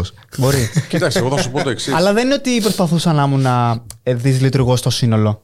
Εγώ, Αλλά έβγαινε παιδιά, κάποιες λαμβάνω μηνύματα, αναλαμβάνω ανθρώπους, βλέπω καταστάσεις οι οποίες από ένα σημείο και μετά δεν λύνονται με κουβέντα. Λύνονται με διαδικασία λήψης σοβαρών αποφάσεων. Που είναι η παρέτηση και βρίσκω κάπου αλλού. Γι' αυτό από την αρχή το Men of Style και σε αυτό το κομμάτι που είχα κάνει το business και την καριέρα, λέει όπως και στις σχέσεις και στις φιλίες και στην καριέρα, δημιούργησε επιλογές. Γίνε τόσο καλός ώστε να μπορείς να δημιουργήσει επιλογές, να μην έχεις ανάγκη κανένα μαλάκα. Και να μπορείς να φύγεις, άμα χρειαστεί. Αυτό. Αυθονία Μπορείς με να την πονέσεις. καρδιά. Α, αυτονία. Γιατί υπάρχουν δουλειές, εγώ δεν μπορώ να πιστέψω. Πρέπει να είσαι σε ένα χωριό με 10 ανθρώπους, δε φίλο, και εκεί να το δεχτώ. Και πάλι όμως μπορείς να πας στο δίπλα χωριό και στην δίπλα πόλη. Εντάξει. Δεν μπορώ να πιστέψω ότι ένας θα μου πει «Ε, Ναι, αλλά πού να πάω και δεν βρίσκω άλλη δουλειά. Και... Δεν υπάρχει αυτό αυτή τη στιγμή. Όλα σκεπτικό είναι. Βασικά, να σου- αν είναι αυτό που έλεγε και ο Μάσκ, ότι πήγα, ξέρω εγώ, στη Silicon Valley, δεν έβρισκα δουλειά. Τι έκανα; Δημιούργησε με για μένα. Ναι, πολλοί άνθρωποι δεν το έχουν αυτό. Εντάξει. Σεβαστό. Εγώ, εγώ Τότε ξέρω μπορεί γιατί να σου μην μιλάω. έχεις και σήμερα δεν νομίζω. Σήμερα οι, οι επιχειρηματίες είναι που κλαίνουν. Ρε παιδάκι δεν μου, έχουν ναι, κόσμο. ναι. Κάνει, μα, ανοίγει ένα αυτό- TikTok αυτό, και αυτό. βγάζει χρήματα. Αυτό σου Ναι, λέω. εντάξει, ο Elon Musk. Παιδιά, ξέρετε πόσα μαγαζιά της εστίας δεν θα ανοίξουν τη νέα σεζόν γιατί Ναι, δεν ναι, βρίσκουν δεν έχουν προσωπικό. προσωπικό. Ξέρετε τι σημαίνει αυτό; Και για όλους μας ότι είναι προβληματικό. Γιατί τα λεφτά που είναι να χαλαστούν και να κάνουν κύκλο από αυτά τα μαγαζιά, είτε είναι από τους τουρίστες είτε είναι από τους εσωτερικούς τουρίστες, είναι τρελά τα νούμερα. Μμ. Ε, θα το νιώσουμε στην τσέπη μας αυτό το πράγμα. Ναι, γιατί η Ελλάδα έχει. Και στο ΑΕΠ το ίδιο, Στο έτσι, ΑΕΠ γιατί της αυτό- Ελλάδας μα είναι- αυτό- αυτό, γι' αυτό το κομμάτι λέω. του, ναι, ναι. Απλά επειδή η ΑΕΠ θα είναι λίγο δύσκολο για Νομίζω αυτούς είναι που δεν δεύτερος ξέρουν, τουρισμός δηλαδή. ή πρώτος; Είναι από τα πρώτα σίγουρα. Νούμερο ένα τουρισμός. Ήταν, είναι νούμερο ένα. Ναι. Τώρα μπορεί σίγουρα ναι. Παλιά ήταν, ας πούμε, είναι τουρισμός. τι Ήταν, είναι, ε, ναυτιλία, ήταν πριν. 30%. Εντάξει, τα, αυτά αλλάζουν. Νομίζω ήταν ναυτιλία, μετά ήταν. ε, Νομίζω είναι τουρισμός. Αλλά Μπορεί αυτό, τώρα αυτό να που έχω κάνω. στο μυαλό μου είναι το βιβλίο του 2015, πότε μπορεί να έχουν αλλάξει ή του 10. Νομίζω είναι τουρισμός το νούμερο. Πλέον μπορεί να έχει αλλάξει. Απλά ήταν είμαστε ήταν πρώτοι και στην γεωργία πολύ ναυτιλία καλά. σαν Έλληνες. Κάποιος Σαν μπορεί να με Έλληνες, όχι, διορθώσει. στη- όχι σαν ελληνικές επιχειρήσεις. Όχι σαν ΑΕΠ, Όχι, όχι. Τώρα, ε, άμα βλέπουν οι φίλοι μας και ξέρουν τι να μας Ναι, ας μας πούν, ας πούμε, Γιατί και εντάξει. εμείς τώρα. Α, αλλά συμφωνούμε ότι είναι τα, τα πρώτα. Εντάξει, Ναι. σίγουρα. Αν λοιπόν εσύ τώρα χτυπήσεις τον τουρισμό επειδή δεν έχεις προσωπικό, καταλαβαίνεις ότι θα χτυπηθούμε όλοι. Μμ. Χτυπάς τον Γιατί αυτό. άλλοι είναι αλληλένδετες οι αγορές. Χτυπάς τον αυτό. Εγώ δηλαδή δεν θα έχω πελάτες, γιατί οι πελάτες που μπορεί να είναι ξέρω εγώ, 10% από το κομμάτι της εστίασης, οπότε η μισή μπορεί να επηρεαστούν, αλλά θα έχω 5% πτωση Εγώ αντί, γιατί θα, επειδή θα έχω 5% πτώση, θα μειώσω κάπως τι δαπάνες μου, οπότε το συνεργείο καθαρισμού θα έρθει μία μέρα λιγότερη. Ε, ο marketer μου θα πάρει ε, λιγότερο budget για να με διαφημίσει και πάει λέγοντας. Mm-hmm. Και στο σούπερ μάρκετ θα πάρεις λιγότερα Ξέρετε, πράγματα. το Και, στο... καταλαβαίνετε. ναι, ναι, ναι, ναι. Και πάει λέγοντας. Ναι, Ναι, ναι, μια τεράστια Αντίστοιχα δεν θα αλυσίδα δώσω τα, τα αντίστοιχα που στο bonus. τέλος- Ναι. Ακριβώς. Ε, Ακριβώ. φτάνει- Λοιπόν. Φτάνει στον υπάλληλο ο οποίος θα λέει γιατί δεν αυξάνει το μισθός σου. Ακριβώς. Ε. Δεν πήγα να δουλέψω γιατί περίμενα να αυξήσει το μισθός. Να, του, να, του, κα- να κάνω κόγκσε στους Αυτό τώρα επιχειρηματίε. είναι βέβαια και ένα μεγάλο κεφάλαιο, γιατί έχει και πολλή αεργία, α- αεργία Είναι. μέσα. Το ότι λόγω των social media σου λέει τι θα πάνε να MS. Και γι' αυτό ευθύνεται το κράτος. Η αργία δεν θα πρέπει να υπάρχει με κατά των επιδομάτων. Α το είπα τώρα και όπω θέλει, ας βρει. Μα ποιος ποιος είναι υπέρ των επιδομάτων; Πολύ. Πολλοί κόσμος. Ειδικά στην Κρήτη. Φίλε, το, το εκμεταλλεύονται και το αξιοποιούν. Δεν σημαίνει ότι Έχω είναι πάρει υπέρ. μία φορά στη ζωή μου επίδομα ανεργίας για δύο μήνες. Και ήταν η πιο ντροπα- η ντροπιαστική Εντάξει. φορά στη ζωή μου. Δεν θα το ξεχάσω. Γιατί στο- τότε στην ώρα ήμασταν έξω από τον ΟΑΕΔ. Για πάρουμε τα λεφτά. Δεν σου άρεσε τη διαδικασία. Την Αλλά, πρώτη- ρε φίλε, την πρώτη δεν φορά τα, πήγα. Τα δικαιούσουν. Ναι, Δεν είναι οκ. ντροπή. Δεν είναι ντροπή. Την πρώτη φορά πήγα, την δεύτερη δεν πήγα. Δεν το πήρα. Πήρα μία Κάπως ώρα. έτσι τα βλέπω και εγώ, ας πούμε. Δικαιούμαι κάποια χρήματα επιστροφή από το, το EOP, γιατί κάνω μια δική διατροφή τέλος πάντων. Έχω τι άνοιξε στη γλουτένη και δίνει μια επιστροφή. Ε, γιατί τέλος πάντων τα, για τους φίλου που δεν ξέρουν, ε, τα ε, προϊόντα γλουτένης είναι δύο και μέχρι και τέσσερις φορές Ναι. πιο ακριβά από τα normal. Οπότε φανταστείτε. Α, και σου δίνει σαν και επιδότηση. σαν επιδότηση μου δίνει ένα μέχρι να. Έχει ένα cap, δεν είναι ότι μου δίνει. Α, ξεδέψα 500 ευρώ, θα μου επιστρέψει. Έχει ένα cap. Εντάξει, και αυτά είναι σαν να μην τα θέλω. Δηλαδή, προτιμ- γιατί δεν ξέρω. Είναι Παιδιά, έτσι, κοιτάξτε να δείτε. Ενώ τα δεν δικαιούμαι, είναι δεν κακό. έχω το τέτοιο. Θα το σου λέω την άποψή μου τώρα, εσεί το ζείτε Ναι, διαφορετικά. παρακαλώ. Δεν είναι κακό να αξιοποιείς κάποιες παροχές του κοινωνικού κράτους. Γιατί το κοινωνικό κράτος Το έχεις το πληρώσει κάνουν. όλες. Ένα αυτό, δύο. Πολύ σωστό. Δύο, το δημιούργησαν κάποιοι ισχυροί για τους ανθρώπους που για κάποιες στιγμές της ζωής τους έχουν βρεθεί σε αδύναμη φάση. Δεν είναι κακό να το αξιοποιούμε. Και Για- δεν είναι κακό να είσαι αδύναμος κάποια στιγμή. Ισχύει. Πάρε αυτή τη βοήθεια για να δυναμώσεις. Και Ακριβώς. να μπεις κανένας στην παραγωγική διαδικασία. Ακριβώς. Άμα τώρα εσύ το αξιοποιείς, γιατί γι αυτό, σε αυτό Οφείλει. κάποιος δεν θέλει το επίδομα. Αν εσύ το αξιοποιείς για να κάθεσαι στον καναπέ και να παίρνεις και λίγο από τη γιαγιά και λίγο από τη μαμά και ένα δεκάρικο από τον μπαμπά και να είσαι OK με δύο μπύρες στο περίπτερο και ένα καφεδάκι με τους φίλους σου που το του βάλεις και λίγο νεράκι για να κρατήσεις τέσσερις ώρες. Και ένα TikTok ναι, να είμαι είσαι κατά. εκεί όλη μέρα. Είμαι κατά. Αλλά είμαι υπέρ του να αξιοποιείς τις παροχές του κοινωνικού κράτους που έφτιαξε ο καπιταλισμός ως έναν βαθμό. Γιατί υπήρχε η δυνατότητα να βάλουμε κάποια λεφτά κάπου για Ναι, να ναι. τα παίρνει ένας άνθρωπος ο οποίος βρέθηκε σε μια δύσκολη κατάσταση. Ναι, ή ήταν άτυχος γιατί δεν έκανε τι Ακριβώς. σωστέ επιλογές. Γι' αυτό δεν το θεωρώ ντροπή. Θεωρώ ντροπή την αεργία από συν- με συνειδητή προσπάθεια, με συνειδητή απόφαση. Ναι, να Αυτό Ναι, είναι α- ντροπή. άλλο το να πεις ότι ξέρεις Υπάρχουν και κάτι, άνθρωποι που δουλεύω 10 προσπαθούν και χρόνια στοχεύουν και στο να θέλω ένα πάρουν το κομμάτι επίδομα. διακοπών, έτσι. Και άλλο το δεν θέλω να δουλέψεις καθόλου. Να κάνεις και ένα βήμα πίσω και να πεις: Ξέρεις τι, για δύο μήνες, τρεις, πέντε, έξι, στρατηγικά θα πάρω επίδομα για να, δω, να κάνω μια αλλαγή καριέρας. Ναι. Το δέχομαι γι' αυτό. Ή να ξεκουραστώ να ξελαμπικάρω γιατί κουράστηκα στην Ναι, ναι, προηγούμενη. ναι. Μπράβο, Να μπράβο. βάλω τον Το εαυτό μου δέχομαι σε γι' μια αυτό. τέτοια. Το ή να δέχομαι. μετακομίσω ή να οτιδήποτε. Ναι. Αλλά την ώρα που λες δεν υπάρχει δουλειά, ενώ υπάρχουν άπειρες θέσεις εργασίας Δεν λέγεται. στην Δεν εστίαση λέγεται. ανοιχτές, στα χωράφια παντού, δεν δέχομαι να πάρεις. Όχι, όχι, όχι. Δεν λέγεται. Αυτή η κουβέντα Ναι, δεν λέγεται. Ναι. Αυτό το επεισόδιο είναι μια χορηγία από το Podcast for You. Είναι το στούντιό μας. Θα το βλέπετε και σε άλλες εκπομπές, να ξέρετε. Εδώ πέρα γυρνάμε και τις δικές μας, αλλά και κάποιες άλλες. Είναι ένα στούντιο το οποίο είναι πλήρως εξοπλισμένο. Θα βρείτε πληροφορίες στη ε, περιγραφή. Όποιος θέλει να γυρίσει κάποιο περιεχόμενο δικό του, είτε είναι podcast, κάποια συνέντευξη κτλ., μπορεί να επικοινωνήσει μαζί μας και θα του παρέχουμε τα πάντα. Είμαστε στο. Έχουμε τώρα 24, μπράβο. Είμαστε, Κάτσε λίγο να δω γιατί. Πέρασε τη είμαστε, μέρα. είμαστε στο 2044, σε 20 χρόνια από Σε τώρα. 20 χρόνια από τώρα, ναι. Τι θα, έλε- τι θα ήθελες να πεις στον ε, μελλοντικό σου αυτό που σε βλέπει τώρα; Ελπίζω να σε έκανα περήφανο. Υπέροχο. Θα κάνω κι εγώ μια ερώτηση. Οικογένεια; Ναι, είμαι πολύ υπέρ της οικογένειας και είμαι πολύ υπέρ του τι θα ήθελα να κάνω κάποια στιγμή. Είσαι υπέρ, δηλαδή είτε φούλε. Είτε, ρε, εννοείται. Μα όλα αυτά τα ωραία που λέω, να μην τα μεταφέρω σε ένα παιδί, ας πούμε, κάποια στιγμή. Ε, Σπύρο, ευχαριστούμε πάρα πολύ που ήσασταν ε, σήμερα μαζί μας. Ευχαριστώ πάρα πολύ, παιδιά. Να είστε Πέρασαμε καλά. υπέροχα, Κι είπαμε εγώ, πολύ κι ωραία εγώ. πράγματα. Σε Κι εγώ. περιμέναμε πώς και πώς. Να Να είστε ξέρεις. καλά και ελπίζω να πάει τέλεια η εκπομπή σας, η εκπομπάρα σας εδώ πέρα, να στηρίξει ο κόσμος. Και έτσι όπως βλέπετε τώρα το βίντεο, κάντε και ένα like ας πούμε, και ένα subscribe, γιατί χρειάζεται για τον αλγόριθμο, να ξέρετε. Το λέει ο Σπύρος Ανδριανός. Έτσι, Άμα έτσι. δεν κάνεις, δηλαδή έχεις πρόβλημα. Έχεις πραγματικά πρόβλημα. Είσαι, είσαι κακός άνθρωπος μέσα σου και δεν καταλαβαίνεις. Τόση Φυσικά αξία μας έκανες τώρα και δεν. ποδαρικό, έτσι. Εύχομαι. Ξέρουμε κιόλας, Κοίτα, είναι η πρώτη λένε μας όλοι ότι είμαι εκπομπή. γουρλής, να ξέρεις. Ήμουνα σίγουρος. Ήμουνα σίγουρος. Και, και κλείνει το κανάλι. Ρε.